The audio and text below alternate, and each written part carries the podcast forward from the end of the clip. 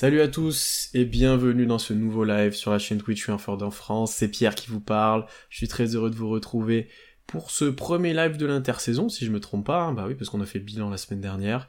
Euh, je suis avec Constant pour cette fois faire le bilan individuel après avoir fait celui collectif. Comment ça va, Constant? Mal. Ça va très mal puisque euh, je me retrouve à regarder des playoffs avec euh, Boston, San Francisco, Los Angeles, Miami, Philadelphie. Voilà, je, je suis le, le premier supporter de circonstance de Nikola Jokic. Euh, tous mes espoirs à présent reposent sur Denver, donc ça va très très mal. Je regarde des playoffs euh, entre gros marchés, c'est très désagréable. En, en, en- que- en tant qu'hipster, fan des petits marchés, ça, te- ça te fait mal. Non mais même, on, est on est fan du Thunder. Alors on va pas faire comme si on était fan des gros marchés. Il y a un moment où il faut rester euh, il faut rester logique avec l'équipe que l'on soutient. Mais euh, non non ça va ça va très bien. Très heureux de vous retrouver euh, en ce 1er mai en cette fête des, travailleurs et des travailleuses. Euh, voilà c'est la partie 2 de, de ce bilan de la saison qui euh, voilà c'est peut-être Finalement, quand on cumule les deux podcasts, ce sera notre bilan de la saison le plus long des trois dernières années. Donc, on est là pour noter puisqu'on avait noté à la fin du premier, premier, allez, premier trimestre à peu près les joueurs, et là on donne une note sur l'année globale. Bon, ça méritait bien deux épisodes parce que vu la longueur déjà du premier et peut-être vu là, ça méritait bien deux épisodes. Et oui, effectivement, on va revenir sur euh, chacun des joueurs du roster euh, qui sont encore là et qui ont quand même un minimum joué. Alors il y a certains, on en a parlé juste avant, est-ce qu'on les incluait dedans ou pas, mais on a inclus la majorité des joueurs. On va les noter individuellement sur 20. Euh, un par un, donc n'hésitez pas à vous à donner vous aussi vos notes, euh, vos notes dans le chat, Euh, sachant que comme la dernière fois, on a pris les joueurs dans- par ordre de, comme Basketball Reference, par ordre de minutes jouées ou matchs joués, euh, je sais plus par exactement. match. Normalement. Ouais, minutes par match, voilà, exactement. donc on va commencer bien sûr par les plus gros joueurs et on va petit à petit descendre vers les joueurs qui ont un peu moins marqué cette saison, qui ont, on a un petit peu moins vu. Donc le, on va sûrement parler un peu plus au début qu'à la fin sur certains joueurs, mais encore, encore que, il y, a- y aura des que, débats sur certains, ouais, parce qu'il y en a qu'on- dont on parle beaucoup. Euh, bon, on nous l'a déjà dit dans le chat, mais on va en commencer tout de suite. Et le premier joueur, bien évidemment, en minutes par match pour OKC, c'est Shea. Euh, bon, Constant, on va aller très vite. Combien t'as mis à Shea sur cette saison? Ça va aller très haut, je pense. J'ai mis 18 sur 20. C'est ma note la plus élevée euh, de tout le classement. C'est même la note la plus élevée depuis qu'on qu'on fait des notations individuelles. Moi, j'ai mis 19. Moi aussi, j'ai battu mon record. Je crois que j'avais déjà mis un 18 une fois. Oui, oui, sachant que Euh, J'ai j'ai pris les pris les, les notes du précédent euh, podcast notation qu'on avait fait qui était au bout de 20 matchs. Pierre avait mis 18, moi j'avais mis euh, 16 à, à Shea. Ouais. Donc on a encore augmenté quand même. Euh, et pourtant, il avait très bien commencé la saison. Euh, bah, juste pour résumer très rapidement avant de te laisser la parole. Bon, saison quasi parfaite, voire parfaite pour Shea. On avait beaucoup d'espoir pour lui, des potentiels All-Star, etc. Il a complètement explosé nos attentes. All-Star, probablement All-NBA First Team. Euh, on pourrait avoir ce débat-là, mais c'est quoi Top 5 guard Top 3 peut-être même Certains diraient. Hein, euh, on Ouais, est très haut. 3 guards, ouais. Ça dépend comment tu, ça dépend comment tu considères la défense, euh, selon les critères que t'as, euh, les trois points, Ouais, ça dépend etc. comment tu considères euh, les performances en post-season. Au- au- Aussi, peut-être. exactement, c'est ce que j'allais te dire. Euh, parce qu'il y en a un hier qui s'est affirmé un peu top 1 large, là, après une performance match. ouais. Euh, mais voilà, on pourrait avoir ces débats-là. Euh, moi, je lui mets pas 20 pour deux raisons. Enfin, je lui enlève un demi-point pour deux raisons. La première, c'est qu'il met pas 50 points sur euh, un match cette saison. Il m'empêche d'avoir euh, d'avoir ma ma bold prediction euh, validée pour ça. Et même il aurait mérité d'avoir un match à, à, à 50 points. Et ensuite je lui enlève un demi point. Et je crois qu'on nous le dit dans le chat qu'on lui enlève un point pour ça. Je lui enlève un point pour euh, le, le match de play notamment le deuxième où il est un peu passé à côté et il aurait pu être bien meilleur. On est dur avec lui mais vu le niveau du joueur il faut être dur avec lui donc voilà. Pourquoi je vais pas je lui ai pas mis 20 mais voilà on en, on en est là quoi avec Shea.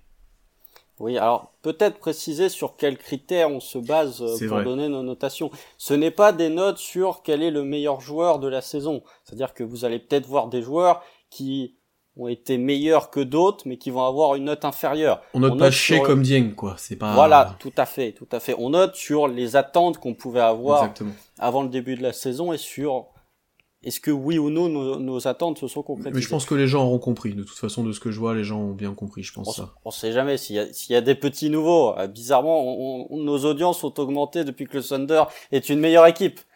C'est étrange, mais non, non, mais vous avez raison.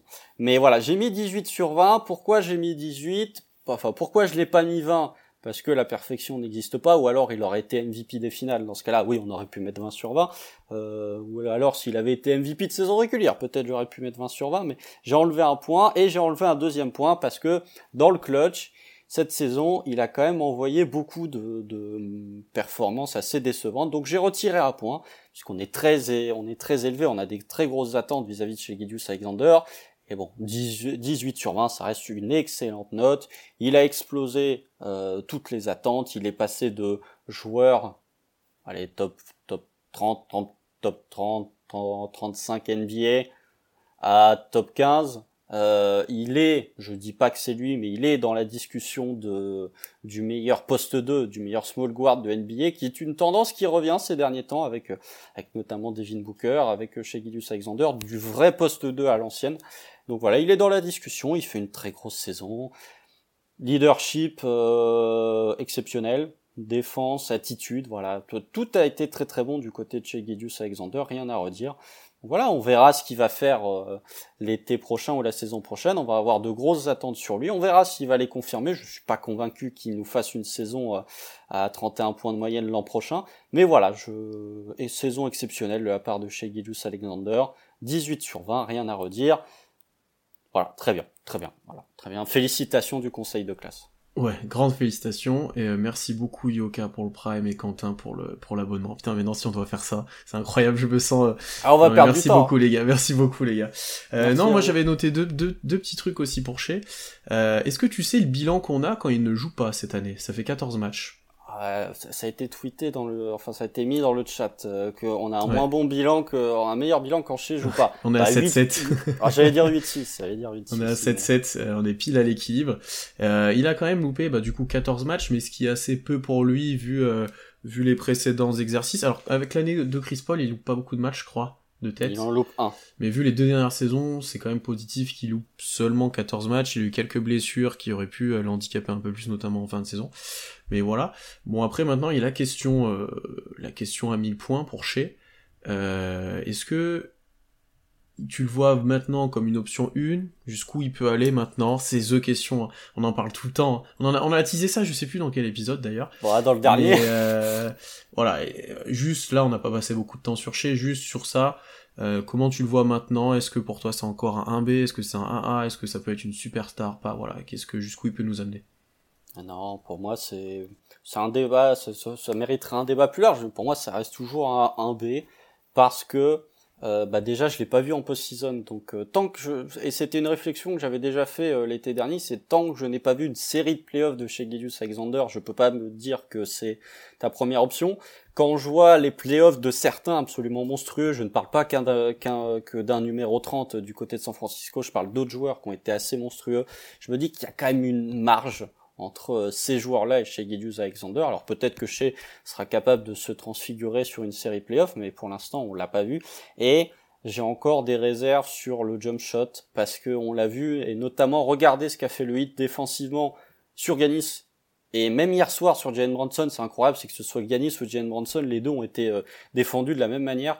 Tant que Shea n'aura pas le jump shot, alors je dis pas à trois points, hein, mais tant qu'il aura pas au moins le jump shot à mi-distance avec un échantillon plus élevé que ce qu'il fait actuellement, pour moi il sera trop limité, il sera trop prévisible défensivement. Donc euh, ça reste à un B. Euh, parce que euh, déjà je n'ai pas et ça va le pénaliser notamment dans, dans le DH20 parce que on l'a pas vu encore en post-season pour moi ça reste un B ou en tout cas c'est pas une première option pour moi d'un joueur qui peut enfin il va pas être première option d'une équipe qui va très très loin mais euh, en tout cas, il, ne peut qu'augmenter et je demande confirmation euh, l'an prochain. Ouais, il peut baisser aussi vu la saison qu'il a fait. Hein. Euh, on peut baisser, peut baisser, bien sûr. Hein. Il peut baisser. On, ne souhaite pas. Il est jeune, etc. Mais il peut baisser. On nous dit une petite stat. Quand on nous dit pour moi, il est dans les discussions MVP. Ben, il va peut-être être top 5 MVP. Hein. Top 5, top 6, ouais. ouais. Euh, moi, je suis un, un, peu plus haut que à, avant cette saison, parce que bien sûr, on l'avait pas vu produire autant. Je suis un peu plus haut, je place mon plafond pour chier un peu plus haut. Euh, tu vois, je me dis potentiellement un jour ça pourrait être euh, ce joueur qui, qui te porte assez loin en playoff. Après, j'ai les mêmes réserves que toi, moins sur le mid-range parce que je considère qu'il en prend quand même et qu'il est capable de les prendre. Par contre, pour moi, c'est le 3 points. Et ça, j'en ai parlé toute la saison. Pour moi, il doit en prendre il doit en prendre même quand il surdomine, il doit écarter la défense en prenant des tirs à trois points. Alors après, il faut faire attention à la sélection de tirs, il faut voir lesquels il prend, etc. Mais pour moi, il doit en prendre parce que, bah, bah tu l'as très bien dit, en playoff, ça, ça aura son importance, qu'on voit comment il a été défendu par les Wolves et les, et les Pélicans euh, pendant, pendant le play-in, c'est important qu'ils puissent écarter les défenses. Euh, donc j'attends de voir, j'attends de voir euh, jusqu'où il peut aller, s'il confirme la saison prochaine. Mais je suis un peu plus haut maintenant sur Shea. Et, on nous dit sur toutes les équipes de l'Ouest, j'ai vu aucune série défendre des extérieurs comme à l'Est, peut-être que ça changera, mais pour l'instant pas trop d'accord. Ouais, mais ils s'adapteront, je pense aussi. Est-ce qu'il y a eu des extérieurs aussi comme... tu vois, tu peux pas défendre Curry comme tu défends Giannis et, et consorts. Comment Fox a été défendu? C'est différent les Warriors peut-être. Ah bah Fox a été euh, Fox a été pas très bien défendu. Et Fox a pris les trois points en plus. oui oui bien sûr et puis euh, Fox c'était euh, littéralement vous regardez Jamorant et vous regardez euh, Fox c'est les deux seuls joueurs que les Warriors n'ont pas eu, réussi à arrêter défensivement euh, depuis euh, LeBron James. C'est les deux joueurs qui se sont blessés en playoff. De là à dire que euh, du côté de San Francisco, il y a peut-être des rituels de magie noire pour attirer les blessures, je ne dis rien, mais euh, non, mais en tout cas, et D'Aaron Fox a le 3 points en plus et, le 3 points en pull-up. Mais après, vous regardez, euh, vous regardez la manière dont a été défendu Devin Booker. Moi, pour moi, le parallèle, c'est le, le niveau de chez, ou en tout cas son classement, je le vois un peu au niveau d'un Devin Booker, c'est-à-dire fin de top 10, euh, dans des registres un peu, différents, mais fin de top 10, où tu as quand même besoin d'avoir un joueur qui est top 10 NBA aussi à côté de lui, qui peut être le meilleur joueur sur une série, mais qui va quand même avoir besoin dans des très très grands moments, dans des très très grands moments d'avoir un autre joueur.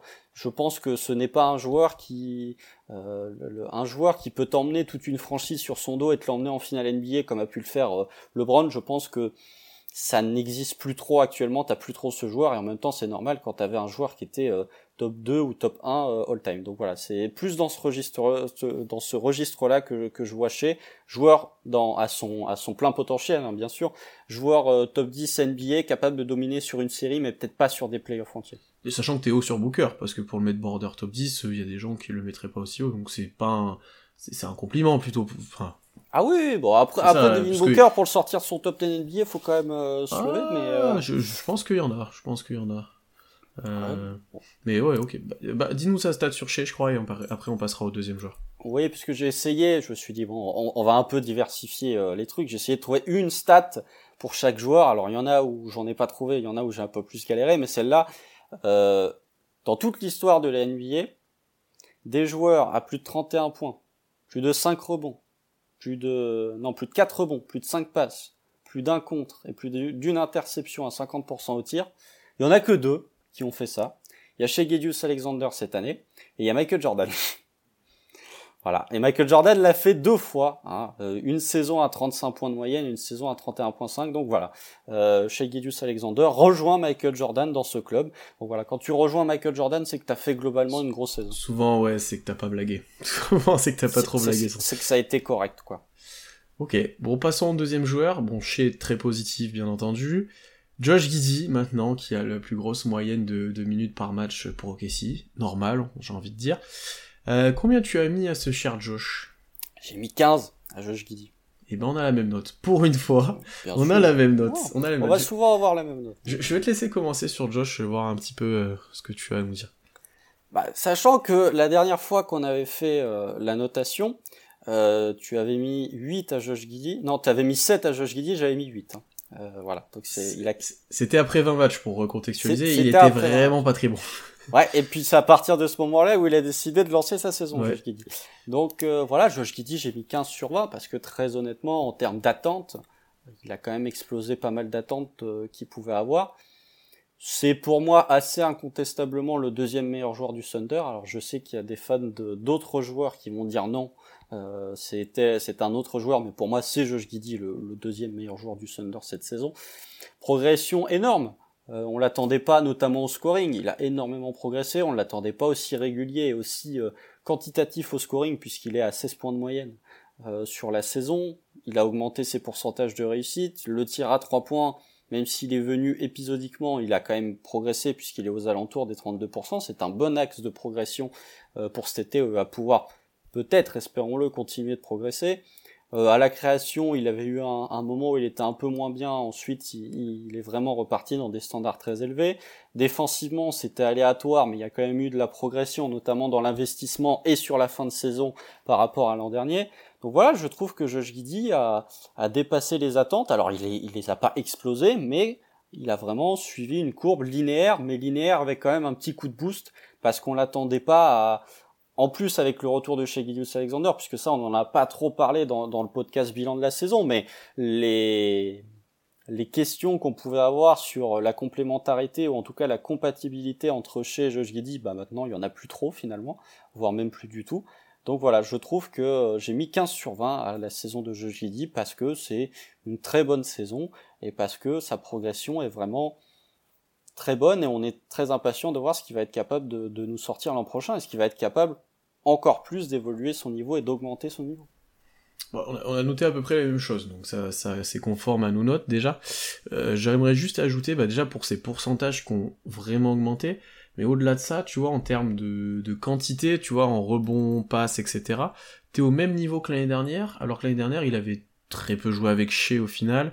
Euh, Shea n'avait pas l'ampleur qu'il a maintenant, alors que là, en jouant avec Shea, en jouant, euh, euh, c'est lui qui a joué presque le plus de matchs de la saison, je crois, pour un joueur d'Okessi. Euh, il y a Lou Dort, je crois. Je crois que c'est lui, hein, parce que Dort a loupé quelques matchs. Hein. Je vais vérifier. Mais Guidi en a loupé aussi. Et euh, mais euh, tu, vois, globalement, d'arriver à être quantitativement aussi haut avec plus de matchs, avec des meilleurs pourcentages, avec plus 4 points de moyenne ben, sur ta moyenne de points. Enfin voilà, c'est vraiment intéressant. Maintenant, ce qui va lui manquer, peut-être, c'est de la régularité, on l'a dit déjà au tir, mais même dans les performances, j'ai envie de dire au cours du match, ça c'est quelque chose que beaucoup ont soulevé même quand on faisait les lives.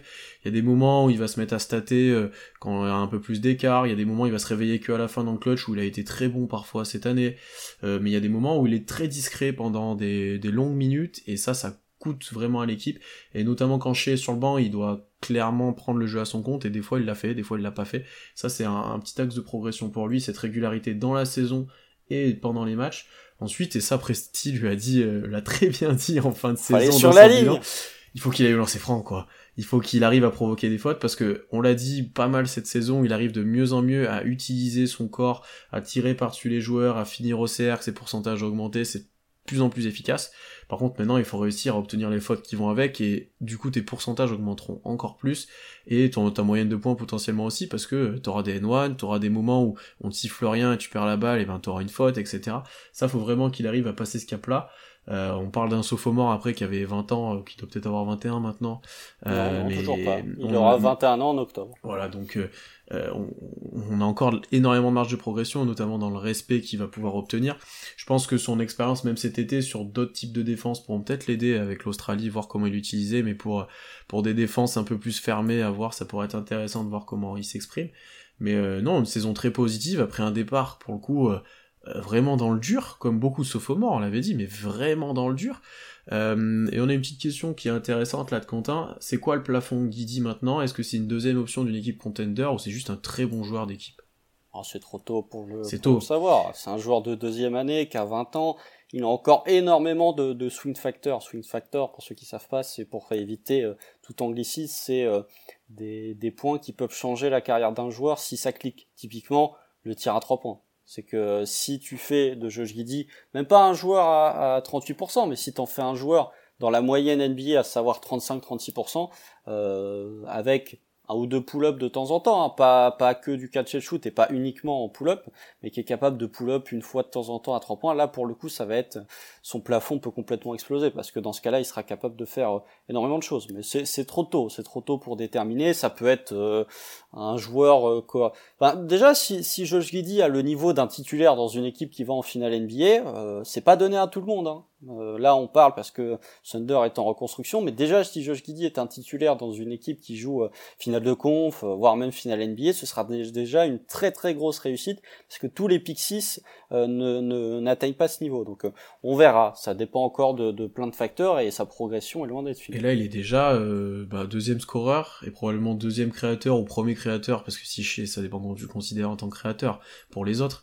Mais d'une équipe qui est pas loin des playoffs cette année et pas loin de l'équilibre. Donc déjà, à 20 ans, avec un effectif pas encore complètement construit, parce que t'ajoutes un pivot euh, encore plus compétent que Jalen Williams ou que d'autres qu'on a eu cette année, euh, qui peut jouer des pick and roll ou des pick and pop euh, mieux, je pense que Guidi il va se régaler concrètement, donc il pourrait être encore plus efficace là-dessus. Peut-être petit point défensif aussi, parce que c'était quelque chose sur lequel on l'attendait. Ça a été en, en dilettante toute l'année, il y a eu des très bons matchs, bah, notamment le match de play si je me trompe pas, le premier où il a été intéressant.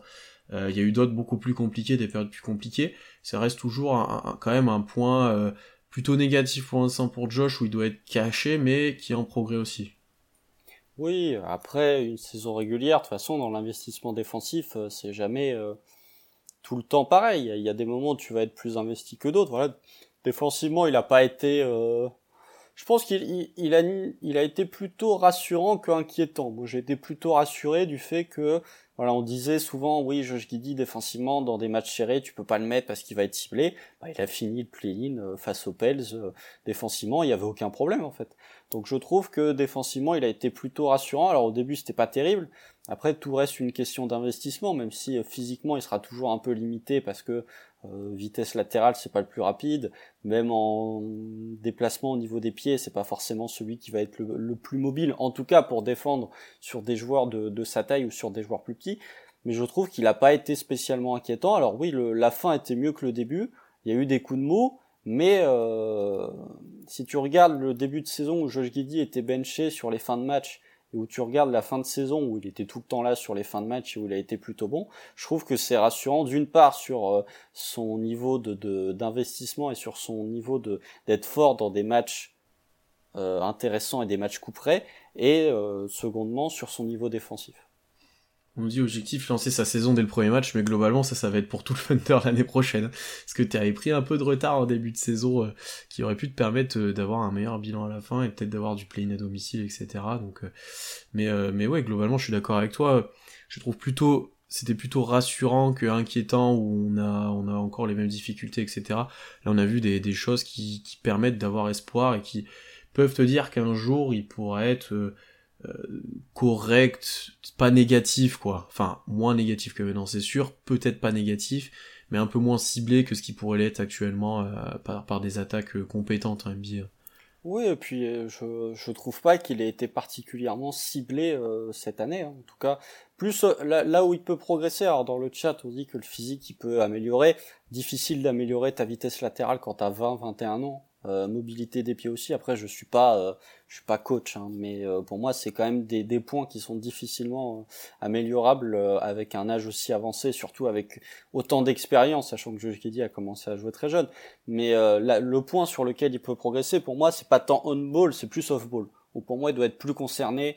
Ah, voilà, c'est, c'est, je n'ai pas grand chose à dire, mais je trouve que on-ball, il était correct et par contre, il y avait vraiment des séquences off-ball où tu dis, bon, là, pour le coup, c'est pas terrible. Ouais, il avait tendance à beaucoup aider, à être euh, beaucoup rentré dans la raquette, etc. Peut-être que quand il y aura un autre grand, un, un, numéro de draft qui arrivera, ça changera aussi quelque chose sur son placement, sur ces choses-là. Peut-être, peut-être. euh, passons au troisième joueur. Celui-là, ah, il va pas faire la petite stat sur jeu. Vas-y. Ah si, c'est vrai. Excuse-moi. Vas-y. Ah, il faut, il faut se rappeler du lancement.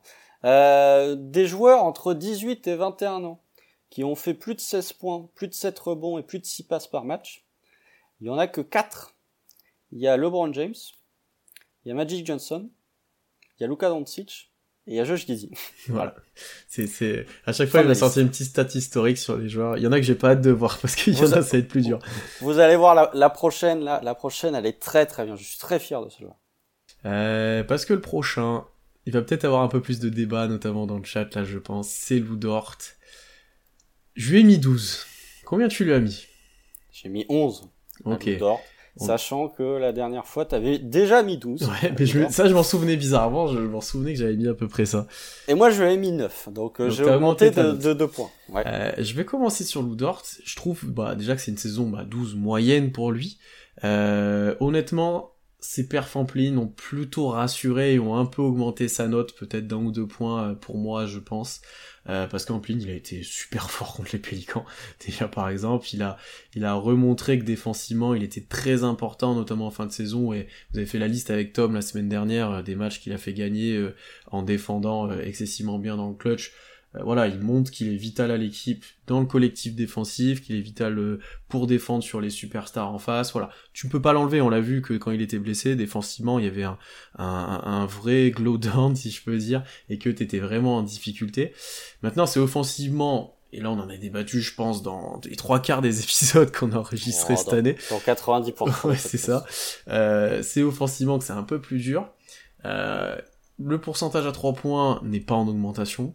Euh, contrairement à ce qu'on pouvait espérer. Bien que la sélection de tir, notamment euh, au fil de la saison, soit un peu adapté, notamment quand on était au complet. Il y a des matchs où c'était positif, il y a des matchs où il retombait un peu dans ses travers. Globalement, je suis un peu plus en confiance maintenant qu'auparavant. Euh, maintenant, on a eu ce gros débat sur les drives qu'on va pas reprendre encore une fois, mais que même lui a conscience que dans sa sélection de tir, quand il a la balle en main, quand il drive, etc., dans le contrôle de son corps, il a du travail à faire. Euh, il sait pas toujours quoi faire du ballon, ça on le voit. On a, Tom l'a dit la semaine dernière, il y a des flashballs en main sur deux trois petites passes, deux trois lectures qui sont un peu plus intéressantes, mais c'est encore trop faible. Et c'est ça qui fait que c'est un peu frustrant sa saison parce que parce que euh, défensivement, je le trouve meilleur que l'année dernière. Il s'est peut-être un peu plus investi. Bon, t'étais plus structuré, t'étais plus compétitif, donc forcément ça aide. Mais offensivement, t'as pas progressé autant que tu le devrais. Euh, c'est un joueur qui doit commencer de mûrir, qui doit faire moins d'erreurs que ce qu'il fait là. Et c'est assez dommage parce que il a un rôle important dans l'équipe et c'est un facteur X. On l'avait dit euh, en preview de play c'est lui, c'était lui un peu ton facteur X et il l'a été sur le premier match. Donc euh, s'il arrive à être un facteur X positif à chaque fois, ça serait beaucoup mieux et qu'il puisse sanctionner les tirs en les prenant mieux, en les prenant dans les corners, en les prenant moins above the break, etc. Mais bon, ça, on a parlé maintes et maintes fois. Oui, oui, non, je suis d'accord. Moi, j'ai mis, euh, j'ai mis 16 pour la défense et 6 pour l'attaque. Du coup, vous faites une, vous faites une moyenne, ça fait 11 sur 20. Il y a d'autres gens qui ont mis ça, c'est ça. Oui, dans le chat, un match, je mets 0 et un match 20, donc moyenne à 10. C'est pas totalement faux. Euh, non, après, pour revenir sur, sur Ludort, on va pas non plus, euh, euh redire 120 fois ce qu'on a déjà dit. Défensivement, très très bonne saison offensivement, saison euh, dans les standards de Ludort. Et je vois euh, Quentin qui dit dans le chat le jour où il sera fort offensivement, mais je suis pas sûr que ce jour arrivera en fait. C'est que Ludort, euh, faut le juger sur les chaînes du, Dylan Brooks en fait. À quel point t'es prêt à te tenir dans des matchs de playoff offensivement et à faire parler ta défense? Parce que Ludort, je le, je l'estime capable d'être plus sage que Dylan Brooks. Euh, parce que voilà, Dylan Brooks a quand même bien pété un câble lors de la série face aux Warriors, mais on est dans des problématiques similaires. Très bon défenseur, mais par contre, euh, la problématique c'est qu'à trois points, tu vas toujours avoir local ou Dort où euh, s'il met dedans, bah c'est bonus. Par contre, tu vas souvent avoir des soirées où il va pas mettre dedans. Après, ses drives, c'est la problématique Ludor, c'est qu'il n'y a eu aucune progression sur ses drives depuis euh, son année rookie. Après, il est peut-être un peu meilleur sur ses lectures, effectivement, mais ça reste quand même pas folichon.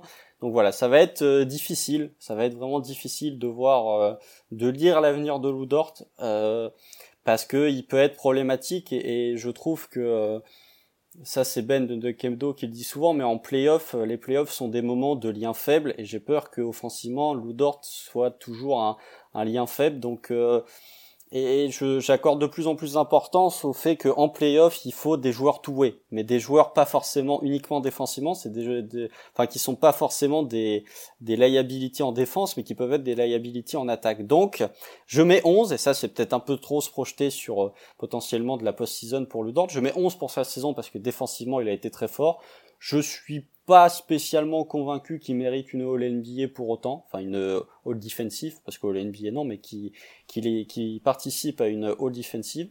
Mais voilà, euh, défense très solide, a été là dans les moments très très très importants pour défendre. Après en attaque, c'est toujours la problématique Loudort. Après c'est ça le truc, c'est que là dans le moment très important où justement il a été laissé un peu libre et où il avait eu le ballon et il fallait qu'il sanctionne, il a été super fort. Enfin, le match des Pélicans, tu te dis, s'il est capable, bon, il fera pas ça à tous les matchs de playoff. Hein. Il sera pas à 25 points, 50% à 3 points. Mais déjà, tu te dis, bon, il euh, y, a, y a un monde où il est en playoff, il est un peu meilleur, où il arrive à être un peu plus efficace, où voilà. moi, au-delà de qu'il soit bon en attaque, c'est qu'il soit un peu plus efficace. Euh, donc, il peut diminuer ses tirs, il peut prendre des meilleurs tirs.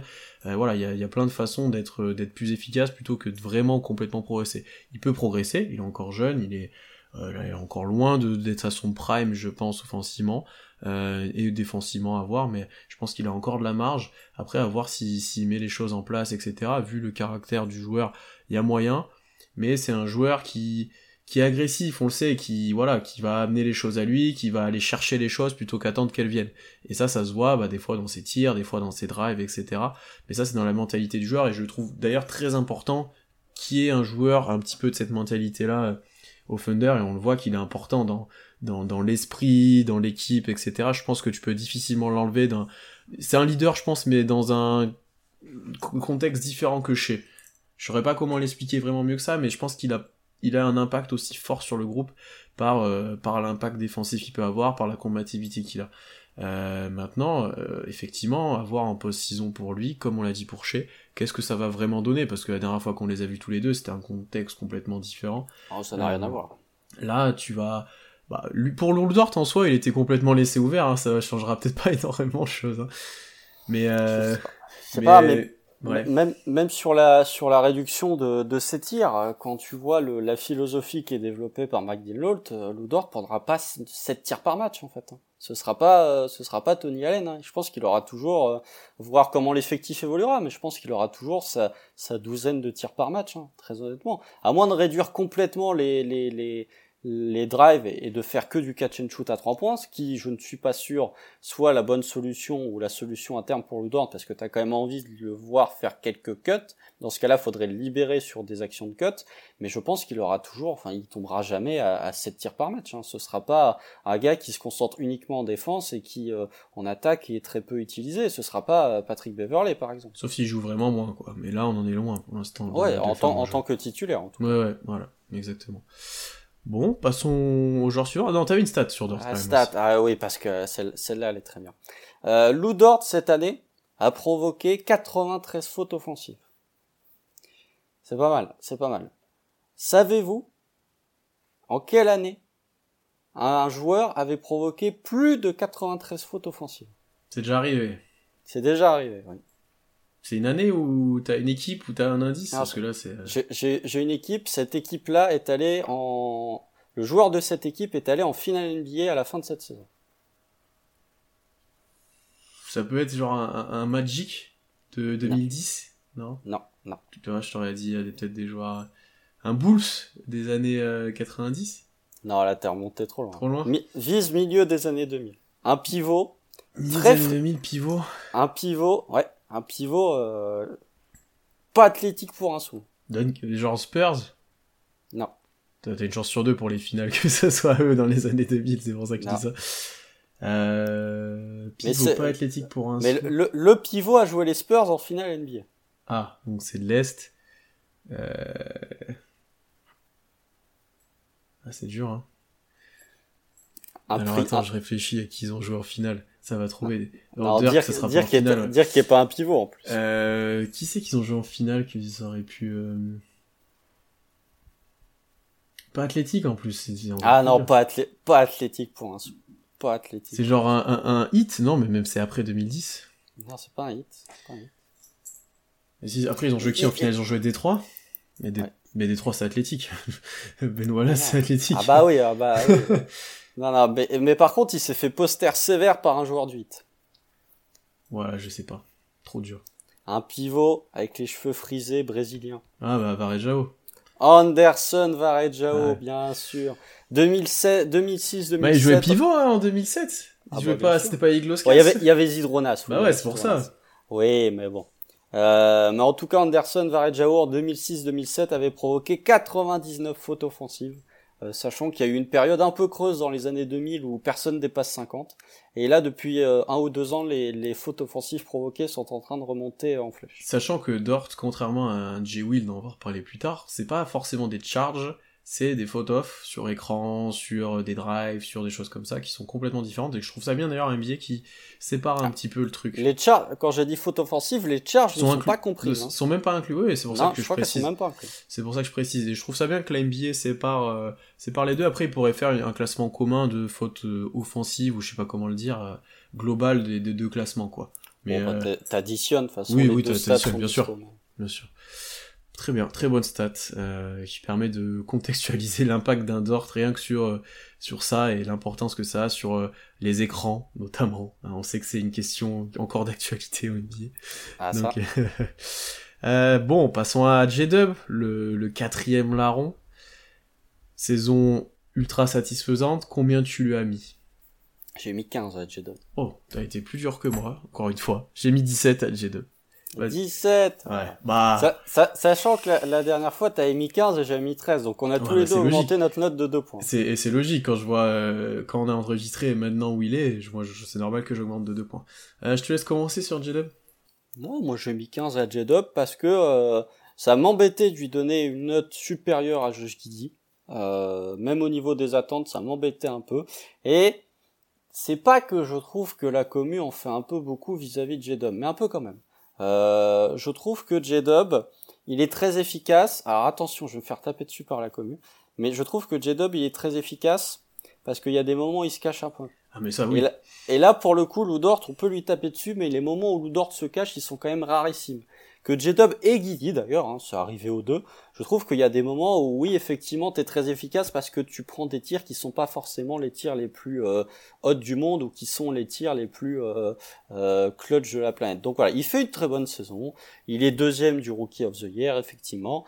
Euh, il était en course, non, il n'était pas en course, mais il aurait pu être euh, Rookie of the Year, mais il a fait une très bonne saison, il a dépassé toutes les attentes. Voilà, de G-Dub, il a pris la place de quatre titulaires assez indiscutablement, comme je l'ai dit dans le précédent podcast. À mon avis, on n'est pas prêt de le voir euh, déloger de ce spot de quatre titulaires. Donc voilà, il a, été très bon. Défensivement, Là, pour le coup, il y a quelque chose à redire, mais en attaque, il a été très efficace près du cercle.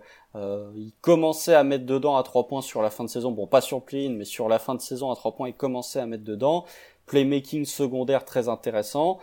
On va voir ce que ça donnera l'an prochain. Je pense qu'il aura peut-être un peu plus les commandes de la seconde unité en fonction de comment ça va se passer, mais en tout cas, il était euh, très intéressant sur cette saison et du coup, je lui mets 15 parce que je, honnêtement, je, m'attendais à ce que J-Dub soit un bon joueur et qu'il fasse une bonne saison rookie. Mais il a quand même bien dépassé nos attentes et particulièrement les miennes. Bah, c'est pour ça que moi je lui ai mis 17, c'est exactement pour cette raison, parce qu'il a bien dépassé mes attentes, il a plus dépassé mes attentes que Josh Giddy l'a fait, tu vois, donc c'est pour ça que je lui ai mis plus que Josh Giddy. J'ai été un peu plus surpris de la saison de, de J-Dub que de Giddy, alors peut-être que j'en attendais plus d'un autre et moins de l'autre, enfin voilà, mais j'étais plus surpris. Euh, je suis d'accord avec toi, et ça on en a parlé pas mal de fois, qu'il s'est caché à des moments, et je l'utilisais cet argument un peu pour défendre Dort quand j'ai été blessé, il s'est caché pas mal de fois et Josh aussi le faisait, mais il y a des matchs où il, il a pas la balle, il va pas chercher, il est pas agressif, il prend pas les tirs qui des fois il prend, etc. Il y a peut-être aussi peu de choses à appeler pour lui, hein, mais, globalement, il y a des matchs où il est un peu trop discret, il y a des matchs où il est complètement passé à côté, mais ça s'est fait de plus en plus rare. Euh, maintenant, je pouvais difficilement lui mettre plus parce que le tir, comme tu l'as dit, commençait à devenir en fin de saison, mais tu vois qu'il a encore du travail, il est loin d'être cassé, c'est une saison positive dans, son tir et dans la projection que tu peux avoir, mais il y a encore du travail euh, là-dessus pour sanctionner régulièrement de loin. Et c'est défensivement, moi je trouve, euh, ou pour le coup on en fait beaucoup souvent alors que il y a des manquements, enfin il y a des erreurs de rookie, il y a des choses comme ça, on dit souvent ah, c'est pas un rookie, défensivement je trouve que des fois c'est un rookie, il a été plutôt bon d'ailleurs sur le play-in par moment sur Ingram, sur ces choses comme ça. Il a, il a montré qu'il pouvait faire le taf, euh, mais il a encore des, choses à prouver, bah, notamment au poste 4 parce qu'il a des joueurs euh, forts en face, des joueurs plus, plus physiques que lui. Euh, donc tu vois, j'attends de voir comment il évolue dans, dans cet aspect-là et de voir s'il confirme tout ce qu'il a pu montrer cette saison. Mais déjà 17 c'est ultra positif. Je pense qu'on s'attendait pas à ce qu'il soit à ce niveau-là bien que, on l'a dit dès le début, c'était un joueur NBA ready, contrairement à d'autres dont on va parler ensuite. C'était un joueur qui était déjà prêt, qui avait plein d'armes. Euh, il a prouvé qu'il était peut-être plus athlétique que ce qu'on attendait. Euh, il a un toucher, des finitions, notamment quand il va sur sa gauche à mi-distance, sur les flotteurs, sur les drives, etc., qui sont très intéressants.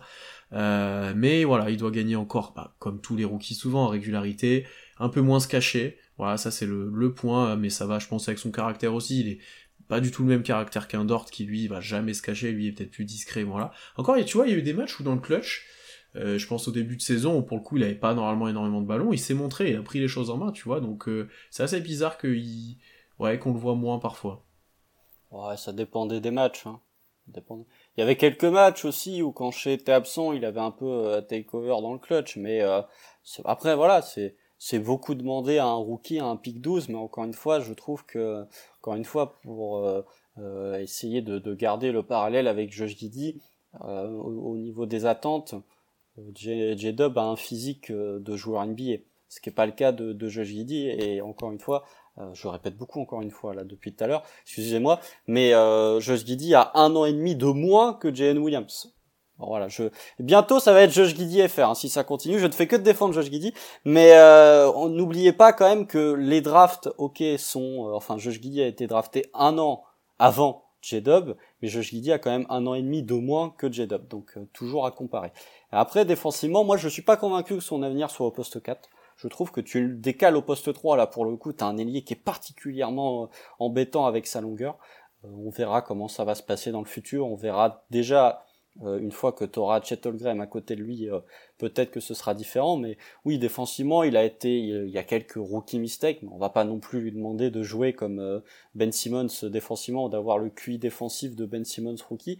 Donc voilà, c'était quand même très très bien. Après, voilà, 15 c'est une très bonne note. Hein. De toute façon, c'est ma deuxième meilleure note euh, après euh, chez Gideus Alexander. Donc euh, voilà, il y a très bon félicitations de la part du conseil de classe pour j 15 pour Constant, c'est haut. Hein. Si ceux qui n'ont pas le contexte, c'est 15 pour Constant. Oh, non, là pour le coup, j'ai noté, j'ai noté, même globalement, j'ai rehaussé un petit peu tout le monde. T'as une stat sur lui ou, on enchaîne? Ouais, oui, bien sûr, j'ai une stat sur, j'ai une stat sur J-Dub. j'ai une stat sur J-Dub. Les joueurs qui ont fait euh, dans leur saison rookie qui ont fait plus de 14 points, plus de 4 rebonds, plus de 3 passes, plus d'une interception, à plus de 59 de true shooting, bah, il y a toujours Michael Jordan, il y a Magic Johnson et il y a J-Dub. Voilà. J'aime bien parce que les critères, il y a de plus en plus, tu sais, pour que non ça Ouais, quand même. 14-4-3, rookie, 59 de true shooting. Oui, non, en vrai, non, en vrai, ça reste, ça va. Ça je, je t'ai pas dit, il faut qu'il ait joué 950 minutes. Oui, voilà. Euh, le, le, fameux même de Tadeusz Young où euh, il était avec Larry Bird, euh, LeBron, Magic, Jordan, où il était à 1.3 interception. Enfin, les gens, si vous connaissez, vous, vous allez retrouver ce même. Mais là, oh, je me suis pas non plus... Non, ça va. Voilà. Euh, bon, passons au joueur suivant, un joueur qu'on n'a pas vu jouer depuis un petit moment maintenant, c'est Kenrich Williams, qui nous a beaucoup manqué cette fin de saison, il faut le dire. Je lui ai mis 16 à Kenrich, moi. 16 Ouais, j'ai été où Il a explosé tes attentes pour toi? Non, mais en fait, son absence, ça fait plus mal que je pensais. Ah, il a gagné des points en ne jouant pas. C'est exceptionnel, tu vois. non, moi, moi j'ai mis 13 à Kenrich. Non, j'ai été très haut, ouais. Sachant que la dernière fois, t'avais mis 12 et j'avais mis 11. J'ai été haut, euh, bah, effectivement, pour les raisons que j'ai dit, parce que, en fait, son absence en fin de saison ont montré à quel point il était maintenant important pour l'effectif. On en a parlé la dernière fois, parce que T'as un potentiel de 5 small ball, il, il, pouvait être important pour défendre sur des 4-5, des fois il était ultra efficace et il nous a manqué. Euh, voilà, il t'a manqué ce joueur en sortie de banc, surtout après euh, bah, peut-être une perte d'un muscle, etc., qui encore réduit la rotation. Il t'a manqué, euh, il t'a manqué ce joueur-là en sortie de banc et pour coup il a gagné un peu de points. Ensuite, à l'époque, j'avais mis un peu moins parce que j'étais un peu déçu de son début de saison, je le trouvais moins efficace, moins, moins, moins concerné dans le jeu, il était moins présent et petit à petit au fil de la saison, il s'est quand même vraiment montré, notamment offensivement, où il a réaugmenté ses pourcentages par rapport à l'année dernière. Il remettait dedans. Bon, il y a toujours cette malédiction au lancer franc qui est incompréhensible. Ah, faut arrêter de le, mais mettre au lancer. Mais, voilà, c'est.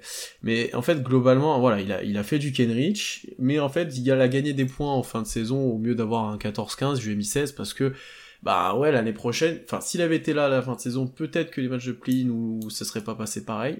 Et on verra l'année prochaine comment il est. Ça, c'est ma grande question, c'est quel rôle il va avoir et quel, selon qui on va drafter, etc. Mais, euh, mais là, pour son absence, il a gagné des points, quoi. C'est ça qui, c'est le point pour moi. Quel rôle il va avoir l'an prochain Bah le même. Ouais, mais est-ce que qu'il aura autant de minutes si on draft un 3-4, tu vois, je sais pas. On disait ça l'été dernier, hein, très honnêtement. Donc euh, ça a pas changé. Non, Kenrich. Et puis de toute façon, plus t'es compétitif, plus t'as besoin de ces joueurs-là. T'as besoin d'un joueur comme Kenrich. Euh, Moi, j'ai mis 13. Et là, pour le coup, euh, ça, écoutez bien, enfin retenez bien ce que j'avais dit euh, au début du podcast, euh, au fin du live. Kenrich est peut-être le cinquième, enfin c'est même sûrement le cinquième meilleur joueur du, du Thunder cette saison. Et pourtant, je lui ai mis que 13 parce que il a pas explosé mes attentes. C'est juste qu'il a fait, du- il c'est-à-dire qu'il a été très bon. Il a été très bon. Euh, Peut-être qu'il a un peu dépassé mes attentes en- dans sa capacité à jouer small ball 5. Je pensais pas aussi bon en pivot. Alors après, ça, dépendait aussi de l'adversaire et ça dépendait de pas mal de facteurs, mais je l'ai trouvé très intéressant sur des courtes séquences en tant que, que pivot, pas sur euh, des stretches un peu plus longue durée. Mais voilà, il a, il, a, il a été très bon, il a encore été un vrai euh, rôle de, de, de lien entre tous les éléments de l'attaque, il était très important et effectivement, une fois que tu avais perdu euh, Kenrich sur sa blessure cumulée à l'absence de Mike Muscala, t'as quand même perdu, que ce soit en qualité défensive et surtout en qualité offensive collectivement. Voilà, j'ai mis 13 parce qu'il il a fait une saison de Kenrich en un peu plus que ce que j'espérais, mais voilà, c'est du Kenrich Williams, on est très heureux de la présence de, de Kenrich Williams. Je suis allé rechecker son contrat là pour me dire, ah ouais, Ke- Kenrich Williams, il a quand même été prolongé 27 millions sur 4 ans. Euh, alors que le mec a 27 ans, donc il va faire 4 ans de prime entre guillemets, entre 6 et 7 millions de dollars l'année. Ça, pour le coup, dans une reconstruction, avoir des contrats euh, comme ça, des, des bonnes affaires, ça va beaucoup servir. Donc voilà, 13 sur 20 pour Kenrich, euh, bien, une, une bonne saison de Kenrich. Sur son efficacité, on nous dit en fait il est un peu plus de retour à sa première année au KC, un peu plus dans ces eaux-là, encore qu'il shootait vraiment bien à 3 points, là il en prenait un peu Ouais, plus. co- comme tout le monde, hein. Ouais, l'année l'année sans public, euh, vous regardez les pourcentages à 3 points ont explosé. hein. Donc, euh, Mais, euh, mais oui, il est retour beaucoup plus efficace qu'avant. Et je suis d'accord avec toi que le Small Ball 5 a été surprenant avec Kenrich. Et au-delà de ça, et on en avait déjà parlé, il a un petit aspect euh, qu'il a pu manquer aussi, dirty pour l'effectif, tu vois. Tu sais, c'est lui qui va aller, qui est prêt à se battre, qui est prêt à aller chercher euh, le mauvais geste adverse. On s'en souvient avec Gobert là, euh, quand il a vu l'action avec Minnesota. Enfin voilà, il manquait un peu ça aussi. Et lui qui est un peu plus vieux et qui a cet aspect-là aussi à pas sous-estimer, tu vois, qui va prendre un rebond off en mettant le coude où il faut. Enfin, tu vois, voilà, mine de rien, ça compte. On n'aime pas ça, mais ça compte. Na- Nasty, comme dirait ça. Ouais, Nasty, voilà, exactement. Et, et lui, pour le coup, il a un peu de ça, donc euh, donc c'est ça a manqué un petit peu aussi, et, et il est important aussi là-dessus.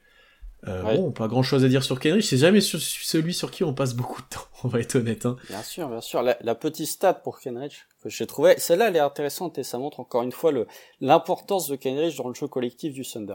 Euh, sur les joueurs ayant joué plus de 650 minutes cette saison, il y a 355 joueurs. En ratio assist turnover, Kenrich est 20e.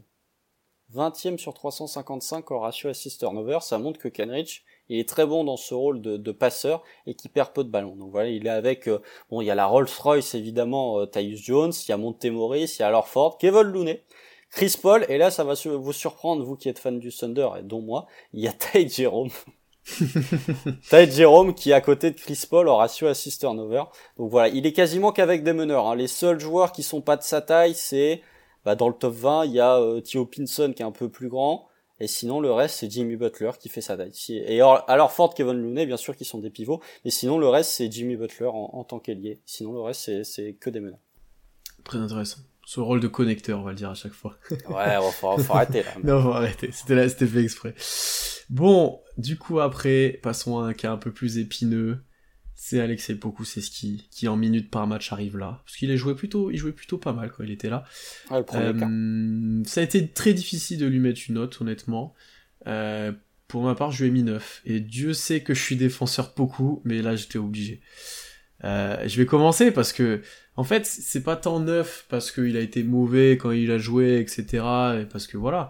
Mais c'est parce que neuf parce qu'il fait encore un, même pas une demi-saison, il fait un, un, 38 matchs. un- ouais, un- presque une demi-saison, mais en fait, ça devait être une année un peu charnière dans sa progression, et on l'a très peu vu, et c'est plus ça, moi, qui m'embête et qui fait que je lui mets une mauvaise note, c'est qu'il est encore, il a, il a été blessé, euh, en début de saison, il a mis un peu de temps à se mettre en rythme, il avait fait des erreurs dans le clutch, on s'en souvient notamment, et quand il a commencé d'être plus efficace offensivement, de faire des meilleurs choix, de, de continuer de progresser sur son tir, parce que, parce que, euh, parce que sur son tir, ses pourcentages ont augmenté, euh, et ben il s'est blessé. Il s'est blessé d'ailleurs au moment où le Thunder a commencé d'être compétitif. Je mets pas une lien de cause à effet direct là-dedans, mais mine de rien, ça le pénalise un peu, ça le pénalise d'arriver de, se blesser à ce moment-là, là où l'équipe a mieux tourné. Euh, ça se pénalise sur les ratings, ça pénalise sur plein de choses. Et après, à son retour de blessure, et ben on l'a très peu vu, voire presque pas. Euh, il, était, on voyait qu'il était prêt, mais en même temps, il pouvait plus rentrer dans la rotation, il était hors rythme, etc. Donc euh, c'est une saison pas blanche, mais c'est une saison où encore une fois, t'as pas vu les progrès que moi j'espérais pour lui, bien qu'il s'est montré intéressant, t'as pas pu avoir les progrès, la continuité que, que je pouvais attendre. Donc euh, c'est pour ça que je vais moins de la moyenne. Après, bah oui, sur la première partie de saison, il y a eu des passages très intéressants, notamment défensivement, où il protégeait le cercle, etc. Mais c'est trop peu en quantité. Donc même moi, même moi qui suis dans le train, je suis obligé de lui mettre une note euh, moyenne, quoi. T'es dur quand même. Hein. T'es dur. Là, j'ai été dur. T'es dur. Parce que même moi, je lui ai mis 10. Hein. J'ai mis une note plus élevée que toi. Sachant que euh, la dernière fois, tu avais mis 15 et j'avais mis 14. Hein. Euh, donc là, pour le coup, on a bien baissé. J'avais beaucoup d'attentes aussi. Non, mais c'était c'était après 20 matchs, donc c'était le moment où il était titulaire. 34 matchs pour beaucoup. En fait, c'est là la problématique. C'est, je t'ai posé la question avant qu'on débute les lives, c'est que ah, il est difficilement notable puisque si tu le notes sur euh, sur les attentes et si tu le notes sur le les 31 matchs parce qu'il en joue 3 en fait il joue 34 matchs cette saison il en joue 3 post blessure si tu le juges sur les 31 matchs qu'il a joué avant sa blessure ah, il mérite 14-15 hein, très honnêtement parce parce qu'il a été bon. Par contre si tu juges le fait que il a probablement ça ce sera on en parlera très bientôt mais il a probablement gâcher son opportunité de s'inscrire durablement dans l'effectif à cause de sa blessure avec l'éclosion de J-Dub, plus le fait que tu ne l'as pas vu pendant bah, les 47 matchs, non les 48 matchs d'après, sachant que je, je, je pense, il n'y a pas de lien de cause à effet euh, vis-à-vis de la blessure de beaucoup et vis-à-vis de, de, du coup de mieux du Thunder, mais je pense que si tu as beaucoup en titulaire au poste 4 toute la saison, le Thunder ne finit pas au clean. Non, mais ça, je suis d'accord. Après, est-ce qu'on l'aurait fait jouer 5 Est-ce qu'on aurait fait jouer différemment? C'est un autre débat. Mais euh, il y a des moments où il aurait pu jouer, il aurait pas été négatif, mais c'est sûr qu'avec un J-Dub, t'as été plus efficace qu'un beaucoup. Après, j'ai été dur aussi parce que pour moi, j'attendais de la continuité cette saison. Je l'avais en début d'année parce qu'il a joué, il gagnait du temps de jeu, il commençait à être productif, et en fait, tout s'est arrêté ensuite. Donc j'étais obligé de sanctionner ça, bien que été peut-être trop dur, effectivement. Ah, disons que la blessure, euh, la blessure le pénalise. C'est difficile de, de noter sur, euh, enfin de pénaliser une blessure, même si bon bah voilà, t'as loupé ta chance, t'as loupé, loupé ta chance. Mais si tu notes sur la première partie de saison, tu mets allez 13-14. Par contre, si tu notes, il a joué que 22 minutes euh, après après sa blessure, donc euh, effectivement, si tu notes après sa blessure, c'est zéro parce que c'était une catastrophe absolue. Ce qui n'est d'autant pas rassurant pour la suite, euh, parce que euh, peut-être que sa blessure l'a freiné à un moment qui, en plus, était pas, enfin, qui était le, meilleur stretch de sa carrière. Donc, Exactement il a, il a probablement laissé passer euh, son opportunité de s'inscrire durablement en NBA et du coup, euh, bah, tu mets 10 parce que à côté, il y a des mecs qui se sont pas blessés et il y a des mecs qui ont, qui ont profité des opportunités. Ils sont pas blessés et en plus, ils étaient aussi bons, voire meilleurs que lui. Et du coup, on est encore dans l'incertitude pour l'année prochaine par rapport à lui, sur quel rôle, euh, quelle chose, voilà, on est encore, on est encore un peu au même stade que l'année dernière, tu vois. Alors que tu avais vu un début de saison un peu encourageant. C'est, c'est ça qui est dommage, vraiment. Oui. Euh, j'ai la petite stat pour beaucoup. Alors celle-là, celle-là. Moins 16.8 de on-off. C'est dans le deuxième percentile de toute la NBA. C'est-à-dire que euh, Poku fait partie des deux pires pourcents en termes de on-off. Sachant que l'an dernier, son on-off, il était à plus 8.3. Ça, j'ai pas compris. Quand il pouvait avoir un, un on-off de plus 8, mais là, il était à, il était à moins 17. Et j'ai même regardé son net rating sur le premier quart il est à moins 22 non mais euh, il y a des trucs euh, dans les ratings dans les on-off que moi je comprendrai jamais. Alors il y a des trucs qui sont très qui illustrent bien certaines choses mais il y en a c'est incompréhensible notamment au Kessie qui sont bon pour moi je sais des énigmes c'est des notamment Treman qui était positif très longtemps alors qu'il était pas bon. J'ai pas la stat mais dites-vous que le meilleur net rating du Thunder parmi les joueurs qui sont encore présents c'est Waters qui a 10 de net rating. Mm, mm. Non mais voilà, il y a, pas mal de choses. Est quand même, euh, il faut toujours le contextualiser, etc. Mais là, effectivement, le chiffre est, assez conséquent. Ah, il, est, il est solide. Là, Passons à un qui a été un peu plus positif cette année et qui a plus surpris, c'est Isaiah Joe. Euh, je lui ai mis 16 parce que euh, il a été très bon. Combien tu l'as mis? J'ai mis 14. J'ai mis 14 à sachant que euh, la dernière fois tu avais mis 12 et je lui avais mis, euh, je lui avais mis 11. On était à l'époque, c'était l'époque où on était un peu réticent sur Azayajo et puis Ouais. après le mec... En le mode mis- calmez-vous, tranquille Ouais, et tout. mais littéralement, littéralement, c'est ce qu'on a dit quand j'ai écouté. On a dit Calme- calmez-vous la commis. Euh, mais euh, après, il y a un moment où il, a, il s'était devenu euh, la torche humaine. Donc euh, voilà, Azayajo 14, parce que encore une fois, si tu notes aux attentes, bah, c'est un mec qui arrive euh, fin septembre, juste avant le training camp.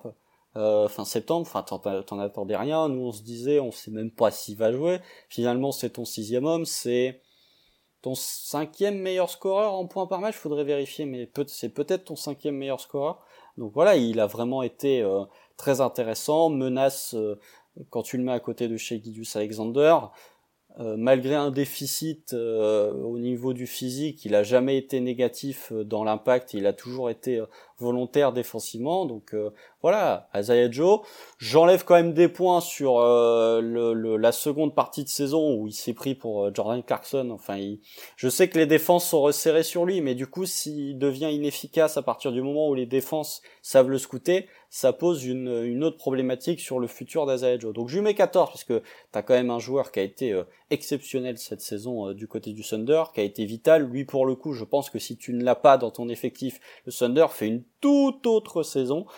Je lui mets 14 parce que attente explosée et en plus pour un joueur où t'avais zéro attente. Ouais, bah moi je lui mets 16 pour ça aussi, parce que je l'avais dit en début de saison, je voyais pas quelle place il allait avoir, il y avait d'autres joueurs que je préférais développer, notamment un qui sera le plus gros point négatif pour moi de la saison, mais euh, il a complètement explosé ça, il a gagné sa place sur le terrain, euh, en prenant feu, en mettant les tirs, il a fait énormément de bien, il a très longtemps shooté à un pourcentage excessivement haut, il a eu un mois de mars très moyen, pour le coup, en termes de Ouais, à, un pourcentage. moment, à un moment, il, était, il, a- il avait loupé euh, 17 Ouais, ouais. de tirs à 3 points dessus. Euh, et puis après, comme tu l'as très bien dit, euh, il a, les défenses se sont adaptées, donc lui il a commencé de porter un peu plus la balle.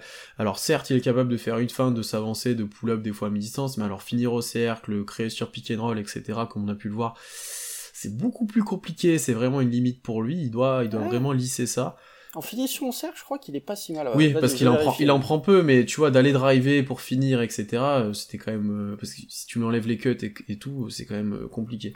Ouais, mais après, il propose une. Il propose des choses, ça par contre. il propose une alternance en tout Ouais. cas, euh, puisque avec des mecs qui font que driver, c'est pas mal d'avoir. Et, après, c'est défensivement. Alors, il a une attitude qui est euh, presque irréprochable défensivement, dans l'intensité, dans l'envie, dans le sacrifice aussi, notamment sur les charges, parce que lui aussi est, est très bon dans ce secteur-là.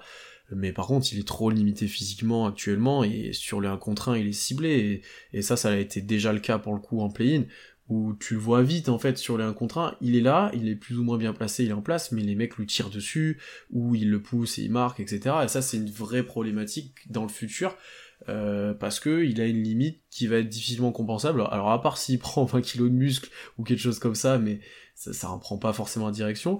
Mais euh, ouais, ça, ça sera, ça sera pénalisant, euh, je pense, un bon moment. Et donc ça, c'est le petit point négatif pour lui euh, actuellement.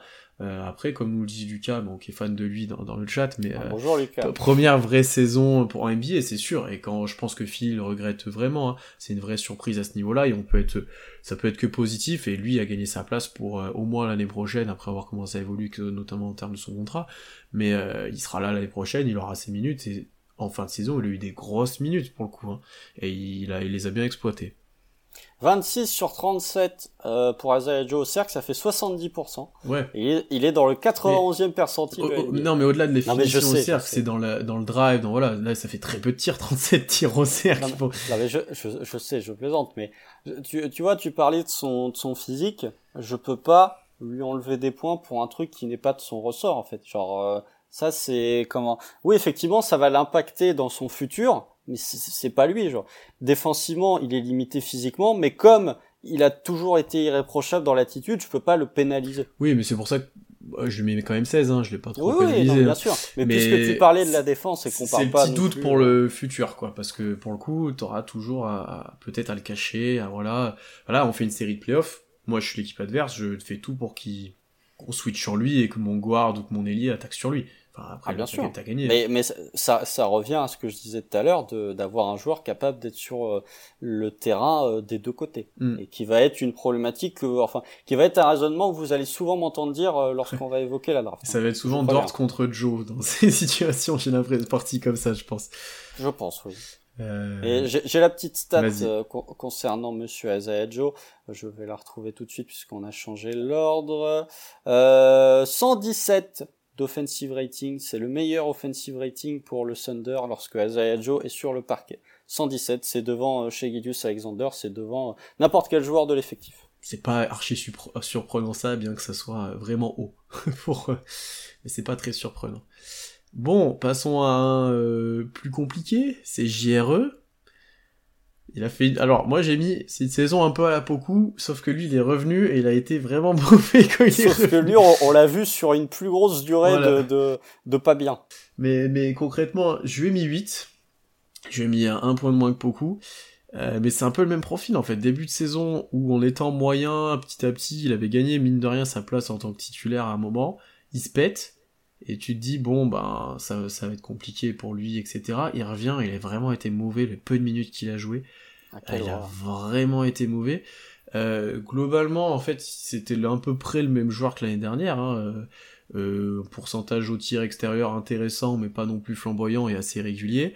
Au cercle, c'était pas exceptionnel, mais je le trouvais un peu Ah, non. moins. Je trouvais, Ah, un- alors, je trouvais un peu moins de move que l'année dernière quand même, mais c'est, il en a encore. C'est ma stat, hein. Giro au cercle, tu vas voir que c'est pas Il a encore des exceptionnel du bon. mais je trouvais qu'il y avait un peu de moins de, de cacade que l'année dernière, vraiment scandaleuse, où c'était, il y en a encore, hein, mais voilà. Et puis après, t'as toujours cette problématique de poste dont on parle tout le temps, toi et moi. Euh, trop grand et assez- trop peu mobile pour être 4, enfin trop grand, bon, c'est relatif, mais trop peu mobile, et trop petit et, et trop euh, frêle pour être un poste 5 face aux, aux, aux élites, aux élites en face. Euh, donc ça c'est compliqué pour lui. Il a complètement perdu son ses duels dans la rotation intérieure, je pense là en fin de saison. Euh, et voilà, il a pas forcément progressé, mais il a pas forcément déçu en début de saison. Bon, en fin de saison, on voyait qu'il était en rythme complet. hein. Mais euh, ouais, difficile de, de lui mettre beaucoup plus que ce que je lui ai mis. Et moi, ça devient difficile pour moi de le, lui donner un gros rôle dans les futures saisons. Là où cette année, je pense que toi et moi, on lui donnait des minutes. Là, c'est plus compliqué. On le voyait titulaire, hein, JRE. Hein, euh, enfin, il a même été titulaire au début. Donc, euh, ah, moi, j'ai mis 7 à JRE. Je lui ai mis un point de moins que toi, sachant que euh, là, pour le coup, quand je te disais qu'il y avait un gars qui avait euh, sa note divisée par deux, on avait mis 12 tous les deux à JRE au bout de 20 matchs. Ouais, donc euh, on était plus positif, il avait pas été si mauvais, quoi. Bah, c'est il avait pas été blessé, je crois qu'il me mettait dedans à 3 points, mais le problème c'est que j'ai parlé de Poku et du fait qu'il avait joué 22 minutes après sa blessure. Là, je je fais pas le calcul parce que c'est trop long, mais il a JRE a au moins joué 250 minutes depuis son après sa blessure. Tant que ça Donc, Bah, faudrait vérifier. Je vérifie en même Non, temps. vas-y, vas-y, parle, je vais regarder un il, peu. il, il a joué au moins sa centaine de minutes. Et la problématique, c'est que JRE, il a été bon sur un match après sa blessure. C'est le match face aux Lakers à Los Angeles, où il était meilleur que Jalen et pour le coup, il, il était vraiment très intéressant. Mais le problème de JRE, tu l'as bien résumé, c'est que euh, il y a une problématique de poste et il y a une problématique aussi de euh, capacité à. Disons que quand on disait que JRE était le alors fort du de Wish, euh, là pour le coup, tu, en fait, le alors fort de Wish ne peut pas jouer en NBA. Euh, JRE, il, il avait vraiment des problématiques qui étaient bah, euh, défensivement ok sur Switch c'était intéressant mais c'était pas non plus de la de la folie furieuse ensuite en attaque bah, il y avait encore les moves de JRE et puis le 3 points il est pas aussi élite pour pouvoir le mettre euh, de manière intéressante sur le parquet et pour vraiment être un, un stretch 5 comme pouvait l'être euh, Mike Muscala. Donc voilà JRE je lui ai mis 7 parce que euh, j'avais pas beaucoup d'attentes mais je m'attendais pas à ce qu'il se fasse euh, dépasser dans la rotation par euh, Jane Williams donc euh, il a joué 230 minutes, j'y Ouais, reposte mais au Star ouais, Break. ouais, mm, mm. Ouais, 230 minutes, donc voilà, je m'attendais pas à ce qu'il se fasse dépasser dans la rotation par euh, Jane Williams. Et pour le coup, euh, quand on va revenir encore une fois sur l'intersaison, s'il y a des rosters spot à libérer, s'il y a des joueurs coupés, je serais pas surpris que Giro fasse partie des joueurs coupés parce que euh, C'est clairement pas exclu ça, hein, parce que si tu draftes un ou deux gars, si tu veux signer un ou deux gars avec le cap, enfin voilà, on en reparlera.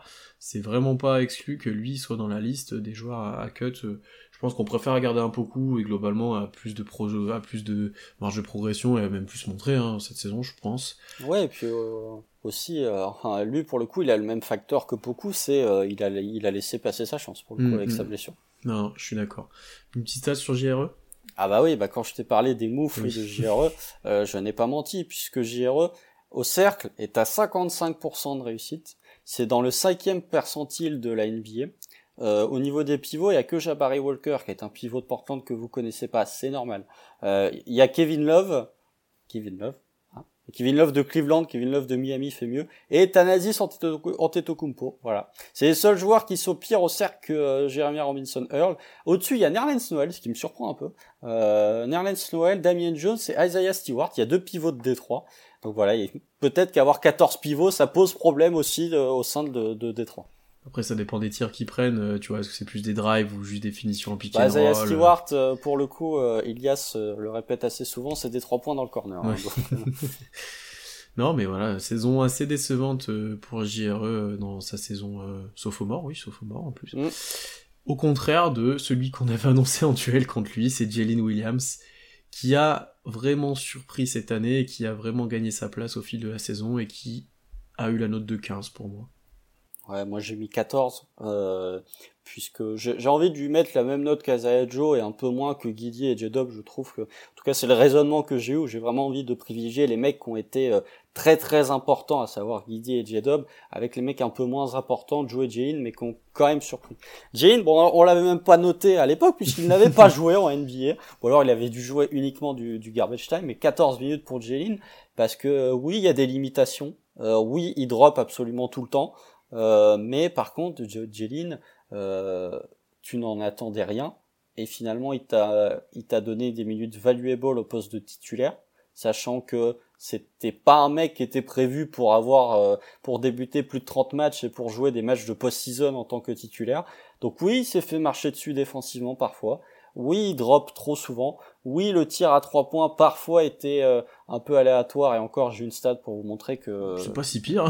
ah bah pour le coup en termes de dépasser les attentes à trois ah points, bah euh, vous allez voir surtout quand on sait d'où il vient du côté d'Arkansas.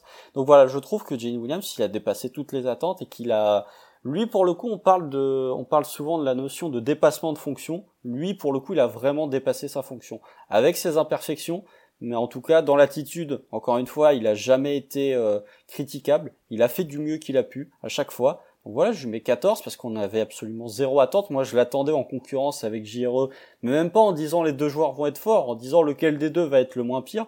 Finalement, il a complètement bouffé JRE. Donc voilà, 14 sur 20, vraiment très très bien Jalen Williams. C'est honnêtement que ce soit même en Summer League, on avait pas mal d'incertitudes, on se disait ah, c'est compliqué. finalement, bah ça a été un titulaire NBA honorable dans une équipe de post-season. déjà 40% à 3 points. oui. déjà, euh, après quand tu vois quand on voyait le début de saison euh, cataclysmique pour le coup ces premiers matchs là où il rentre, euh, plus il a des grosses confrontations, enfin c'est vraiment dur pour lui. et puis petit à petit, il a pris, il s'est mis au diapason de l'équipe, il a il a réussi à, trouver son jeu, etc. Et on l'a pas dit pour j mais moi je trouve que pour le coup, lui aussi fit particulièrement bien la, la politique de jeu d'Okessi, comment on joue, comment on évolue il se place au large, il a confirmé ses qualités à la passe, notamment euh, qui ont été importantes sur play-in, parce qu'il a été plutôt bon sur short roll, etc. Euh, il a ajouté à ça le tir, on l'a dit. Il y a les passages en force, bien entendu, qui compensent un petit peu son manque de protection au cercle, qui est problématique, mais qui est un petit peu compensé par ça. Euh, ce sera pas suffisant à terme, hein, mais, mais au moins ça compensait ça. Et puis ouais, en fait, il a joué au début ce rôle de Rustine pour euh, compenser les minutes en pivot parce que t'avais pas beaucoup de blessés, t'avais pas grand monde de bons, etc. Et au final, ta Rustine a été bah, vraiment bien tenu le choc, je trouve, tu vois. T'as été, il a été bon. Euh, tu vois, il met un énorme tir contre les Pélicans alors qu'il loupe tous les premiers tirs à 3 points. Il te met un ah, tir ultra clutch. Euh, il met un skyhook derrière, il te met un 3 points ultra important. Oh, il a été super utile sur plein de matchs cette saison. Concrètement, lui, pour l'instant en tout cas, il a gagné sa place dans le roster et dans la rotation en fait. Alors que c'était pas forcément acté en début de saison, mais là, pour l'instant, sauf s'il y a plein de mouvements dans l'effectif, je vois pas comment tu peux pas lui donner une minute l'année prochaine. Même avec Shed, même avec n'importe qui, c'est impossible. dans, dans l'état actuel de ton roster, oui, c'est ton backup pivot, mais après, il faut voir quand même l'état du roster au niveau des C'est ça. pivots. hein. C'est pour ça que je dis ça, oui, oui. sauf si tu recrutes, etc. Mais euh, je trouverais ça dommage qu'on n'essaie pas de voir ce qu'il peut donner par la suite, parce que lui aussi est pas particulièrement vieux. Euh, c'est sa première année NBA, si son tir continue de se développer, etc. Pourquoi pas? Après, bah ouais, t'as des limites qui seront toujours présentes, c'est les limites physiques, la protection de cercle, il pourra difficilement finir au cercle, il est pas archi aérien, etc. Mais, euh, mais globalement, s'il progresse sur le tir, qu'il continue de sanctionner sur 2-3 drives et qu'il arrive à- à servir les joueurs sur les cuts, etc. Vraiment intéressant. Progresser aux écrans aussi, pour euh, un peu cartonner les joueurs, ça, ça peut être euh, très bien pour lui. Mais, euh, mais voilà. Non, je suis d'accord. La, la petite stat que j'ai trouvée sur euh, Jane Williams, c'est parmi les rookies ayant joué plus de 500 minutes en NBA, euh, il est deuxième en pourcentage à 3 points. C'est-à-dire qu'il y a Keegan Murray à 41.1, il y a, il y a Jalen à 40.7, et ensuite il y a Jaden Hardy à 40.4. Pour un gars qui était à 25% à 3 points en NCAA, sachant qu'il en tentait très peu du côté d'Arkansas, d'avoir un, un joueur qui... euh, alors ok, il prenait ses tirs euh, grand ouverts, mais d'avoir un joueur qui met quand même 41% de ses tirs à 3 points, euh, c'est quand même très très honorable, sachant que 113, il a joué 40 matchs à peu près, ça fait 3 tirs à 3 points par match, c'est pas non plus un, euh, c'est pas, euh, voilà, il c'est pas prend, un tir à 3 sur- points par match. surtout, je pense qu'au début, il en prenait pas énormément, et petit à petit, il en prenait de plus en plus. Hein. Donc, Donc ouais, voilà, 40,7% à 3 points, et il a rempli, euh, allez, disons qu'il a pallié un peu au départ de Mike Muscala en, en conservant un peu ce rôle de pivot straight 5, même si c'était moins bien que Muscala. Euh, petite euh, transition, on n'a pas parlé des trophées qu'on qu'on délivre normalement sur la saison, là j'y pense parce que je pense que je mets Jeline en surprise de la saison, par rapport aux attentes que j'en avais, etc. C'est joué au jour en tout cas. Ouais, je pense qu'MVP, on mettrait tous les deux chez, il n'y a pas trop de doute. En Ouais. satisfaction, j'aurais mis un J-Dub, moi, ça correspondrait plus à mes notes. Peut-être toi un Josh Giddy. Ouais, Guidi. Voilà, c'est juste pour faire ce point-là, parce qu'après il restera que la déception, et je pense qu'on aura la même. Bon, elle arrive, elle arrive. Elle arrive bientôt. Mais avant ça, bah, une autre quand même satisfaction pour moi, c'est Aaron Wiggins, euh, qui a inversé le théorème, on va l'expliquer cette année. Euh, je lui ai mis 14 sur 20 à Aaron Wiggins. J'ai mis 13, sachant que la dernière fois, t'avais mis 12, j'avais mis 11. Ouais, Donc là, voilà, il- un, un, un petit plus 2 chacun pour euh, Aaron Wiggins. Euh, on parle du théorème Aaron Wiggins parce que l'année dernière... Non, j'ai mis 12, pardon. Ah, Excuse-moi, j'ai mis 12, et toi, j'ai confondu avec Henrich. J'ai mis 12, et toi, t'avais mis 13 et demi, Bon. et moi, j'avais mis 12. Donc j'ai pas Voilà. énormément augmenté. Parce que le, le théorème Aaron Wiggins, l'année dernière, c'est quand il jouait beaucoup, bon, il statait, il était pas forcément mauvais, mais ok, s'il perdait. Et là, on a quand même eu très longtemps l'inverse, où quand il Quand startait... il faisait un bon quand match, le Thunder perdait de 20 points, quoi. Ouais, c'est ça. Et là, on a eu l'inverse pendant très longtemps quand même. Hein. À chaque fois qu'il, à chaque fois qu'il jouait, il était bon et on gagnait presque à chaque fois. Euh, Il y a eu cette stat. Alors, je, c'est quand il était 8-0 vraiment. quand il est titulaire, je Ouais. Après, ça, ça, ça a perdu un moment, ça. Mais, euh, mais voilà, il y avait vraiment, il y avait vraiment un effet Aaron Wiggins. Euh, globalement, sa saison est vraiment encourageante. D'abord des progrès au tir. Euh, il est à plus de 40% là. Euh, tu vois qu'il les prend en rythme, qu'il hésite plus, il en prend pas énormément, mais il est efficace sur ses tirs. Toujours aussi fort, voire encore plus fort sur les cuts et sur les finitions près du cercle. Je trouve qu'il a un toucher assez exceptionnel euh, par rapport à d'autres dont on a cité auparavant, notamment. euh, il arrive toujours à trouver un moyen de finir, notamment en sautant en l'air, en se rééquilibrant, etc. Très bon en transition et en contre-attaque pour finir soit balle en main, soit sur les passes. Euh, et en fait, collectivement, elle arrive super bien à s'inscrire de manière différente de tous ceux qu'on a pu citer avant, sur des cuts, sur euh, en étant discret, mais il arrive super bien à s'inscrire dans le jeu offensif. Il apporte au rebond offensif aussi, euh, ce qui peut être très précieux. Après, défensivement, j'ai encore du mal à le juger. Des fois, je le trouve vraiment bon. euh, notamment un point of attack quand Dort est pas là, sur du 1 contre 1, etc. Et des fois, je le trouve un peu moins déterminant, un peu plus dans le dur, où tu vois qu'il est pas si grand que ça, il est pas si vif que ça. Mais globalement, il c'est un début de two-way player, c'est un grand mot, hein, mais c'est un début de two-way player parce qu'offensivement, il arrive à produire des choses et défensivement, il peut tenir, il, collectivement, il est bon.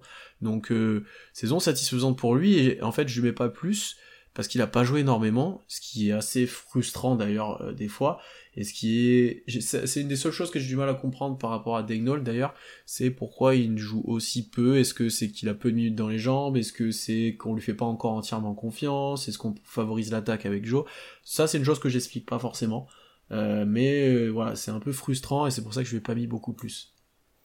Ah, pourquoi, pourquoi il joue aussi peu comparé à d'autres joueurs, effectivement euh, Non, bah, j'ai pas grand-chose à dire. Je pas, euh, voilà, Aaron Wiggins a fait un, très bon, très bonne saison, un peu en tant que joker. Hein. on va pas se mentir du, du Thunder sur euh, pas mal de matchs, même s'il était un peu plus présent sur la fin, mais beaucoup utilisé en tant que joker et pas avec de la régularité à chaque performance.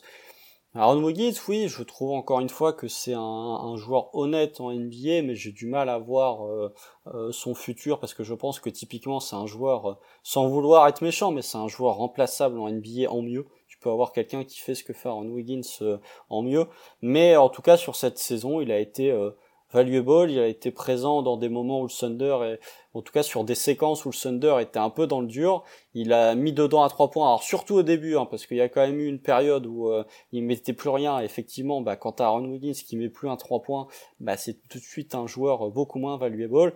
Défensivement, je trouve que c'était euh, ok, mais c'était pas non plus euh, exceptionnel, non, voilà, et puis faut quand même pas oublier qu'Aaron Wiggins, il a 24, 24 ou 25 ans, si je dis pas de bêtises, donc joueur plus vieux, joueur avec euh, moins de potentiel que euh, d'autres joueurs euh, de l'effectif, qui sont peut-être un peu plus bruts actuellement, mais qui potentiellement peuvent s'avérer être de meilleurs joueurs. Donc voilà, je lui mets 13 parce que c'était bien. Non, je lui mets 12, pardon, parce que c'était bien. Mais tu vois, dans, ce raisonnement de notation d'Aaron Wiggins et de notation Kenrich, même vis-à-vis des attentes, je préfère mettre Kenrich plus haut que Aaron Wiggins, donc je leur mets un point d'écart pour les séparer. Après, là, en tant que 10, 11, 12e joueur d'un roster, pas si inintéressant. Tu sais, un joueur qui. Ouais, dixième. Bah, c'est un joueur qui peut jouer dans la saison, qui jouera peut-être pas en playoff, sauf si t'as des fautes ou des blessés, et qui s'y rentre sur le terrain, tu sais que tu sais ce que tu vas avoir et tu sais que tu seras pas forcément handicapé. Tu vois, je trouve. Disons, disons que si c'est le backup du backup, c'est bien. Oui, ce qui est là, oui, ce qui est à peu près le cas maintenant d'ailleurs, hein. presque. Hein. Ouais, quasiment. après, t'as des postes un peu bizarres, mais. Euh... Oui, t'as des postes bizarres, mais disons que si t'as un titulaire ou un backup qui se blesse, si t'as Aaron Wiggins qui remplace ce joueur-là, c'est intéressant. Hmm. Je suis d'accord. Non, non, je suis d'accord. Est-ce que tu as une stat sur lui, euh, au-delà des, matchs gagnés quand il startait ou autre? Non, non, la, stat que j'avais, c'était le, percentile de, euh, de Aaron Wiggins au niveau des cuts, euh, puisque on le connaît. Il était, et ben finalement, il est que dans le 66e percentile en, en pourcentage de réussite sur les cuts. C'est pas si élevé que ça finalement. Donc euh, voilà, c'était une stat pour un peu dénoter, mais euh, il était pas, c'était, on, le voit souvent parce que euh, ça se voit, mais finalement c'est pas le plus efficace. Mais il a des stats en percentile, notamment sur sur pick and roll ball handler où là pour le coup il est très élevé, mais c'est des des échantillons très faibles. Comme quoi le high test ne correspond pas toujours à, à aux stats derrière, au pourcentage, etc.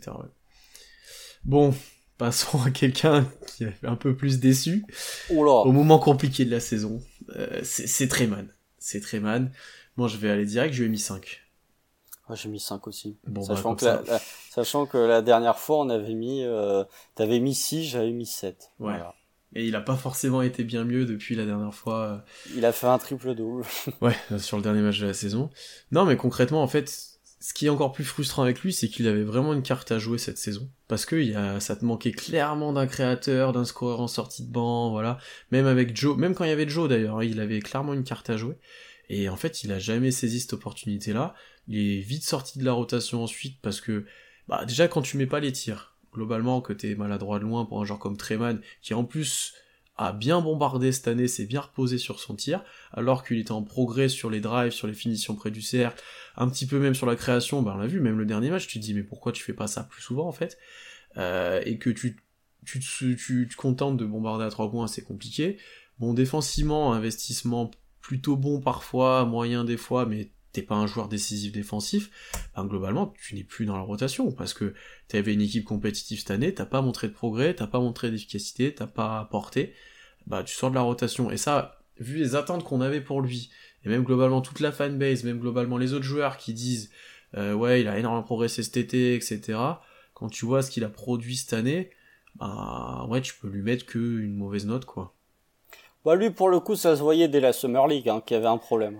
Hein. Ouais, euh, c'était un mode ouais, c'est la Summer League, c'est pas grave. ouais, mais c'est parce que on était on était biaisé par le fait qu'à la précédente Summer League, il avait déjà fait euh, des trucs pas bien si je m'en si je me rappelle bien et que euh, sur sa saison rookie, c'était OK, mais finalement sa saison rookie, c'était pas si OK que ça. Il y avait beaucoup, il y avait des matchs où il prenait feu, mais finalement t'avais un joueur je me souviens tu m'avais dit que j'avais été dur avec lui mais non il y avait il y avait un moment où tu disais il créait pas et je te disais c'était pas euh, son rôle. T'étais frustré de son manque de création et moi je te disais c'est pas le rôle de Treman qui est plus un combo. Mais le problème c'est que là il y a rien quoi. Disons qu'il a pris de la masse musculaire cet été ça lui a flingué son tir. Et là, je vais, je vais vous dire ma stat dès maintenant, c'est que au true shooting, parmi les joueurs, j'ai plus l'échantillon exact parce que j'ai rogné au mauvais endroit, mais parmi au true, au true shooting, Treman est 12e en partant de la fin. Sachant qu'il y a des mecs, il y a Blake Wesley, il y a Ricky Rubio, il y a Cody Martin, il y a Killan Hayes, la France, il y a Justice Winslow, il y a Evan Fournier, toujours la France, il y a Dennis Smith Jr., il y a Shuma Okeke, il y a Kate Cunningham et il y a Treman. Voilà, c'est donc euh, Treman et il y a Kate quand même, c'est ça qui me Ah oui. Bah, après la, la, saison de la saison de, de, de Kate Cunningham, il a très peu joué, mais c'était quand même pas terrible. Mais voilà, donc euh, Treman, c'était une catastrophe ambiante. Euh, je trouve quand même que voilà, lui pour le coup, euh, son, son année 3 a été validée, donc euh, tu peux pas retirer la team option, mais je suis même pas sûr que tu as envie de prendre sa quatrième année s'il continue de jouer à ce niveau. Alors lui a dit que euh, voilà, il se considérait un meilleur joueur en fin de saison qu'en début de saison. Bah tu nous l'as pas prouvé. Je serais pas surpris de le revoir en Summer League euh, cet été, sachant que euh, le Thunder, comme l'an dernier, va jouer la Summer League de Utah et de Vegas. Il y aura deux Summer League, ce qui sera peut-être l'occasion d'avoir durable de Chettle espérons-le. Mais euh, voilà, Treman. Et pourtant, le profil a tout d'un profil NBA, quoi. C'est littéralement, il, il, a la, il a la tête de l'emploi du combo guard, quoi. Mais pourtant, il met pas les tirs. Et ça, c'est inexplicable du côté de Treman. Même défensivement, je trouvais que l'an dernier, il était plus concerné que ce qu'il a pu montrer par le passé. Donc voilà, Treman, c'est vraiment un... très décevant. Et encore une fois, une question d'opportunité. Euh, Treman, on l'envisageait dans le rôle euh, d'Isaiah Joe, et finalement, c'est Isaiah Joe qui a pris sa place. Quoi. Non, ouais. Non, et puis à partir du moment où lui, il met pas de tir, t'avais pas grand-chose à côté pour, euh, pour confirmer ça, quoi. Et ouais, effectivement même l'année prochaine, est-ce que, est-ce que tu le gardes, est-ce que tu le fais jouer? Je suis pas si sûr ça. Hein. Je pense qu'il peut. On va le faire jouer, non. Mais, bon, après, il y, a, y a un vide. Ouais, il y a un vide. Il y a encore un vide en backup meneur, quoi. Mais je préfère avoir rien que Treman en backup meneur à ce rythme-là. Lui, il, devra, il va devoir surveiller un peu ce qui se passe cet été au Kessie parce qu'il peut avoir chaud aux fesses, je pense, euh, assez vite, tu vois. Bah, Ty Jerome a été tradé pour moins que ça l'été dernier. oui, un petit peu. Exactement. Euh, passons maintenant, t'as parlé un petit peu de français, bon, passons au français de l'effectif, Ousmane Dieng. Bon, déjà assez dur à noter parce qu'il a pas énormément joué, il a été blessé, après il était en J-League, après euh, il a été hors de la rotation, etc. Donc assez dur à noter. Je lui ai pas mis une bonne note, hein. je lui ai mis 8. Parce que, euh, parce que, on a vu des deux trois trucs, on a vu deux trois flashballs en main, on a vu des fois des matchs au tir où ça cliquait, on a vu des choses, des, des flashs, voilà, intéressants, mais c'est trop peu c'est trop peu. Alors, il n'a pas su se créer les opportunités pour gagner du temps de jeu, il a été blessé aussi quand ça allait mieux pour lui, donc pas de chance. Mais euh, c'est trop peu pour... Euh, même en te disant, il n'était pas NBA ready, ça c'est acté, c'est un gamin, etc. Tu pouvais en attendre un peu plus quand même en termes de flash que ce qu'il a montré là. C'est ça qui est un peu, un, peu plus inquiétant. Après voilà, euh, ça exclut pas qu'il va peut-être progresser dès l'année prochaine, qu'il va être bien meilleur que ça. Mais pour l'instant, c'est trop peu pour lui mettre la moyenne pour moi. J'ai mis 10. Ah, tu as mis la moyenne, bah, tu vois. J'ai mis la moyenne. Comme beaucoup, franchement, j'ai pas été sévère sur la notation. Non, parce qu'on sait que c'est pas un joueur NBA. ou, que c'est pas encore un joueur NBA, Ousmane Dieng, donc euh, tu peux pas. Et puis encore une fois, le contexte, ah, lui aussi, encore un joueur qui a loupé des opportunités, puisque à partir du moment où Poku et Giro se blessent, lui il se pète la main. Ouais, alors que c'était son euh, moment, concrètement. Là. Ah bah c'était clairement, c'était le moment où il avait un boulevard pour avoir du temps de jeu. Et finalement, il, a laissé passer le train. Et ça, pour le coup, quand on fera le podcast euh, joueurs qui s'inscriront dans le futur, ça peut être encore plus préjudiciable à Ousmane Dieng qu'à JRE ou à, à Poku. Voilà, je suis pas... Euh, de toute façon, on a, on a, très peu vu, donc j'ai pas envie de le désosser parce que on n'a rien vu d'absolument scandaleux euh, vis-à-vis d'Ousmane Dieng, mais on n'a rien vu d'absolument flamboyant. voilà, je tu vois pourquoi potentiellement il a été drafté, mais en très peu de quantité, et tu vois pourquoi potentiellement ça va pas marcher. T'as un peu vu les deux. C'est ça, c'est ça, c'est encore de la théorie. Ouais, ouais, c'est ça. Et en très peu de quantité, bien, c'est ce qu'on a dit. Quoi. Donc voilà, c'était c'était euh, c'était moyen. Donc j'ai pas, allez, je, je, vais lui mettre 9. on va enlever parce que la moyenne. Je vais lui mettre 9 parce que c'était pas terrible au moins beaucoup a montré des choses, tu vois, beaucoup a montré des vraies belles choses. Euh, Ousmane Dieng, je lui mets 9 parce que voilà, on veut, lui pour le coup Summer League obligatoire cet été, euh, je, je veux rien savoir, tu veux me faire de la Summer League. Euh, voilà, je suis même pas sûr qu'il aura du temps de jeu l'été prochain. Je comprends toujours pas le choix rétrospectivement un an après. Je le comprends encore moins quand tu vois le quand. Enfin, le, le choix est encore plus euh, discutable parce que le Thunder a accéléré son son processus de reconstruction, en tout cas s'est retrouvé meilleur plus tôt que prévu, donc ça limite encore plus les possibilités pour Ousmane Dieng. Mais voilà, j'ai pas envie de lui taper euh, euh, outre mesure dessus. Je pense par rapport à ces choix-là, t'as fait le choix un peu de la logique avec G-Dub et t'as fait le choix un peu du, pari et du cœur. T'avais envie un peu d'avoir le role player et un peu celui sur qui peut-être un jour ça cliquera. Bon, à voir, à voir, hein, c'est encore trop tôt pour en parler, etc. Mais bon, ça n'a pas été positif pour l'instant cette saison pour lui. Euh, mais voilà, effectivement, on attend de voir la suite. Et Summer League, bien sûr, obligatoire. Et c'est pas exclu d'ailleurs qu'il se tape pas un peu en Summer League. hein. C'est clairement un profil qui pourrait. euh, Ça dépend qui joue. Hein. Non, c'est pas Kenneth Lofton. Non, mais. Donc, faut des mecs, non mais faut des mecs qui jouent du bully ball ou des mecs C'est hyper vrai. athlétiques. Mais là, pour le coup, euh, bon. C'est vrai, c'est vrai.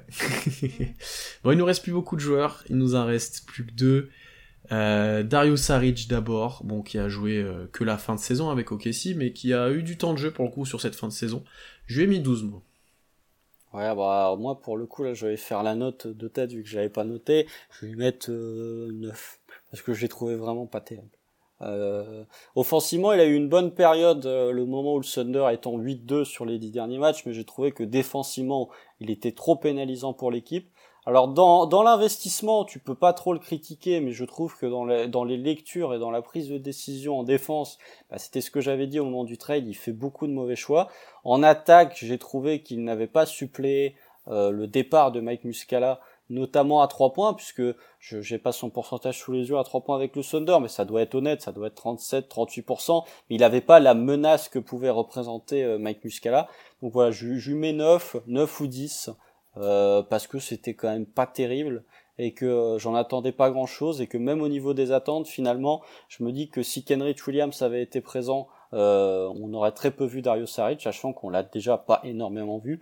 Et euh, deuxièmement euh, je trouvais plus intéressant ce qu'a apporté Jalen Williams alors que pourtant t'as un joueur qui a euh, plus de 10 ans d'expérience. Non Dario Saric il arrive en 2017 donc t'as un joueur qui a plus de 6 ans d'expérience en NBA D'ailleurs, je crois que la commu est, assez de ton avis parce que personne ne voulait qu'il re-signe ou je crois vraiment on avait tweeté ça. Non, euh, ouais.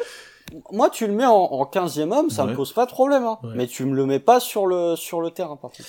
Moi, je suis un peu moins dur que toi en fait globalement euh, parce que je trouve qu'offensivement, bon, quand il a quand il a joué, il a été bon. Bah que ça soit au tir, bon, il y avait moins de tirs que Muscala ou qui est un, qui est un expert d'ailleurs qui a plus trop mis dedans à Boston et qui a plus trop joué. Euh, mais Ah, ça. euh, Il sera peut-être champion NBA. Mais oui, ouais. donc, euh, Mais tu vois, je l'ai trouvé plutôt bon et plus polyvalent justement qu'un Muscala euh, par rapport à par rapport à un Baisley aussi. Voilà, tu vois, plus inscrit dans le collectif euh, parce que Muscala, mine de rien, collectivement, offensivement, il produisait rien, il faisait un pick and pop et c'est tout ce qu'il faisait. Sarri, j'ai trouvé un peu plus intéressant. Euh, tu vois, il pouvait driver, il pouvait un peu passer, etc. Et défensivement, je te trouve dur. Alors, il était très limité physiquement. Euh, pour le coup, tu vois que lui, les genoux ont pris et qu'il peut plus sauter bien haut. Mais après, dans, dans l'intelligence et tout, je te trouve un peu dur. Je suis pas forcément complètement d'accord avec toi. Et alors, on était moins bon avec lui sur le terrain défensivement qu'avec Jelly ou Dot, mais je trouvais pas le gouffre si immense que ça. Sachant qu'en plus, il jouait pas forcément avec les bons défenseurs à côté de lui. hein. Euh, donc, euh, tu vois, c'est aussi à ça à mettre en à mettre en commun. Après, voilà, c'est une toute petite. Il a fait ce qu'il avait à faire globalement. hein. C'est pour ça que je lui mets 12. hein. Pas énormément surpris, pas énormément satisfait, mais pas con, pas déçu. Je peux pas dire que j'ai été déçu de lui non plus. Donc, euh, ouais, je sais pas. Et comme toi, après, si tu le mets en, en bout de roster, en bout de banc, euh, c'est très bien, hein. c'est très bien Si au minimum. hein. Si c'est ton vétéran, euh, Ouais. voilà, c'est très bien. On nous dit dans le chat Muscala 39.4 et Sarri 39.1 à, à 3 points. Muscala avait loupé son début de saison à 3 points, je me rappelle très bien, avant de repartir dans des standards euh, dignes de Mike Muscala parce que voilà, il y avait des soucis euh, perso avec le, le décès de sa mère. Ouais, Donc, puis il euh, en prend un de et plus par match, quoi, aussi. Oui, et puis c'était surtout, c'était pas la même gravité euh, qu'avaient Mike Muscala et Darius Saric. Les, les défenseurs, euh, les défenseurs ne défendaient pas chez Gideus Alexander de la même manière quand t'avais Mike Muscala et quand t'avais Darius Saric, sachant qu'il défendait déjà pas des masses Mike Muscala. Mais euh, voilà, je trouvais qu'il était beaucoup plus intéressant, euh, enfin, que Mike Muscala était beaucoup plus intéressant que Darius Saric. Par contre, euh, la relation entre Guidi et Dario Saric en pick and roll sur certaines séquences, je l'avais trouvé intéressant. Mm. Ouais, je Mais c'est bien le seul truc où je me dis c'était ok. Et 2016, oui. 2017, c'est la fin de son année rookie. Il est drafté en 2014, effectivement. T'as une stat sur Saric ou on passe au dernier joueur Non, j'ai rien sur. Bon, après, il a, il a peu joué en même temps. Ouais. Dernier joueur, c'est Lindy Waters, qui a eu son contrat cette année, quand même, chose à, chose à mentionner, qui a obtenu un contrat régulier en NBA. Euh, je lui ai mis 12 lui aussi. Un peu les mêmes critères que Saric. J'ai pas été déçu, j'ai pas été excessivement surpris. Euh, je l'ai trouvé un peu plus euh, compétent défensivement. Euh, sachant que lui, pour le coup, il a un peu moins la problématique physique d'un Isaiah Joe, par exemple, bien que s'il soit pas archi mobile. Euh, je trouve, je l'ai trouvé un peu plus compétent défensivement. Après, lui, ça sera uniquement dépendant, euh, son avenir éveillé sera uniquement dépendant de, de son efficacité au tir. Hein.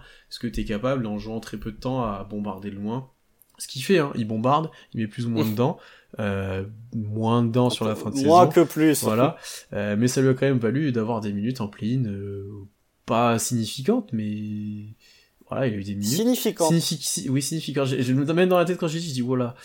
Euh, Significatif. Significatif, voilà, c'est le mot que je cherchais. Euh, voilà, c'était, c'était pas fou, mais il a le mérite d'avoir gagné sa place, et encore une fois, lui aussi, en bout de bande, un roster, bon, ok, tu vois, je sais pas. Ah non, moi, Lui, il est vieux aussi, d'ailleurs. hein. Enfin, Oui, il a 25 vieux, ans. Tout est relatif, mais. Il, est vu à l'échelle du Thunder. J'étais en train de vérifier justement l'âge d'Aaron Wiggins pour vérifier que j'ai pas dit de bêtises. Aaron Wiggins a effectivement 24 ans. Euh, je suis plus dur que toi sur Lindy Waters, j'ai mis 9. Parce que vraiment... En fait, Lindy Waters, et au niveau des attentes, je me, je rappelle très bien, en fin de saison dernière, j'avais dit Lindy Waters, avec le, le trou béant qu'il y a au niveau de, du tir à trois points, tu dois lui donner des minutes l'année prochaine. Je me rappelle très bien. C'est le match face aux Suns où Poku fait un triple-double je crois que Waters euh, met dedans. Mais... Euh, mais en fait, tu, Lindy Waters, normalement, tu l'apportes pour du tir. Le gars est à 35% à 3 points, c'est la moyenne en NBA. Euh, donc c'est c'est pas possible en fait d'avoir un joueur que tu apportes uniquement pour ton tir. Et même pour tout vous dire, Lindy Waters, c'est vraiment le joueur dont je n'ai pas compris l'utilisation par euh, Mark Denholt, euh, ou en tout cas d'avoir autant l'utilisation de Lindy Waters, parce que défensivement, oui ok, il a plus de coffre, plus de taille, il est plus grand que Isaiah Joe, mais c'est pas un défenseur... euh, Non, c'est pas un pas. voilà, c'est pas un défenseur spécialement intéressant. Et en attaque, euh, bon, la sélection de tir, euh, là pour le coup, elle est quand même pas terrible. Et en plus de ça, euh, il met pas dedans sur ses tirs à trois points euh, lorsqu'il est grand ouvert. Donc, euh, pour moi, quand t'as un shooter qui met pas ses tirs à trois points, euh, c'est en dessous de la moyenne. Et surtout que j'en attendais pas non plus des mille et des cents, mais je, me disais que Waters avait potentiellement sa place dans ce roster, surtout que c'est un joueur plus vieux, etc., etc. Et finalement, quand tu shootes dans la moyenne NBA alors que t'es censé être un shooter, bah, moi, ça baisse la note. Surtout que défensivement, il y avait rien d'extraordinaire. Bah, déjà, c'était un profil en vrai qui était intrigant parce que c'était le seul qu'on avait comme ça. Et puis t'as Joe qui est arrivé. Et Joe, il a quand même fait une bien meilleure saison que lui, notamment au tir, où bah voilà, clairement, euh, Waters a perdu son duel face à lui en termes de pourcentage au tir, etc. hein. parce que globalement, les tirs prend Joe, Waters prend pas les mêmes, mais c'est le même style, quoi. C'est des tirs pur shooter, des tirs above the break, des tirs euh, après un écran, voilà, c'est vraiment le même style. Mais pour le coup, Joe s'est montré bien plus compétent là-dedans, en étant plus- jeune un petit peu. Euh, et après, défensivement, ben, t'as un Joe qui se donne un chouïa plus, mais t'as un Waters un chouïa plus physique, etc. Donc euh, la différence n'est pas assez flagrante pour, euh, pour, pour pouvoir qu'il pour qu'il gagne des minutes. Après, ouais, je, bon, je suis pas sûr qu'on l'utilise beaucoup encore l'année prochaine, etc. Ou après, comme, comme d'habitude, parce qu'on teste tout le monde à OKC, mais ouais, ça sera du fin de fin de banc, quoi. Même pas sûr qu'il soit là. Oui, d'ailleurs, c'est- se projeter, ça, mais euh, pff, même là, sur la saison, franchement, il y, a des- il y, a, il y, a, y a des situations où c'était le septième ou, ou le huitième homme du Thunder. Bon, ok, le banc était, euh, de, était vide après les blessures et le départ de tout le monde euh, post-All-Star Break, mais c'était quand enfin post-trade deadline, mais c'était quand même euh, trop de responsabilités. Je pense que toi, moi et la commune tout entière, on aurait préféré que les minutes de Water soient euh, complètement données ou que dans la quasi-totalité données à Aaron Wiggins, par exemple. On a fait le tour du roster, et on nous demande si on a une note pour Mark Daynault, mais je pense qu'on va garder ça pour un Oh, prochain épisode. On le note pas. On, le note pas, mais on va faire un épisode spécial sur lui, donc pour le coup, il y Ah. aura... De- de- note deuxième du coach of the year sur 20. Ouais, voilà, globalement, euh, même avec euh, certaines limites, certaines choses qu'on peut débattre, globalement, le, le taf est très conséquent. Oh bah, euh, énorme. t'as Ouais. fait énorme. Donc euh, ça serait ça serait assez haut la note. Mais on va on aura un podcast spécial Marc Denault euh, qui arrivera pendant l'été. Et ben voilà, on a fait le tour du roster. J'espère que ça vous a plu. Merci à tous d'avoir parti- participé, d'avoir aussi donné vos notes dans le chat. Euh, merci Constant, merci à tous ceux qui écouteront l'épisode en replay. Abonnez-vous partout, toutes les plateformes d'écoute, YouTube aussi, euh, sur le Twitter et le Instagram également pour suivre toutes les actualités. Et puis voilà, on se retrouve bientôt. Bon, pas forcément pour euh, des actualités, mais pour continuer de débriefer cette saison, pour parler de l'intersaison aussi rapidement. Puis il y a la loterie qui arrive bientôt. Peut-être qu'on fera un live loterie quand même. Un dernier kiff, un dernier quand même.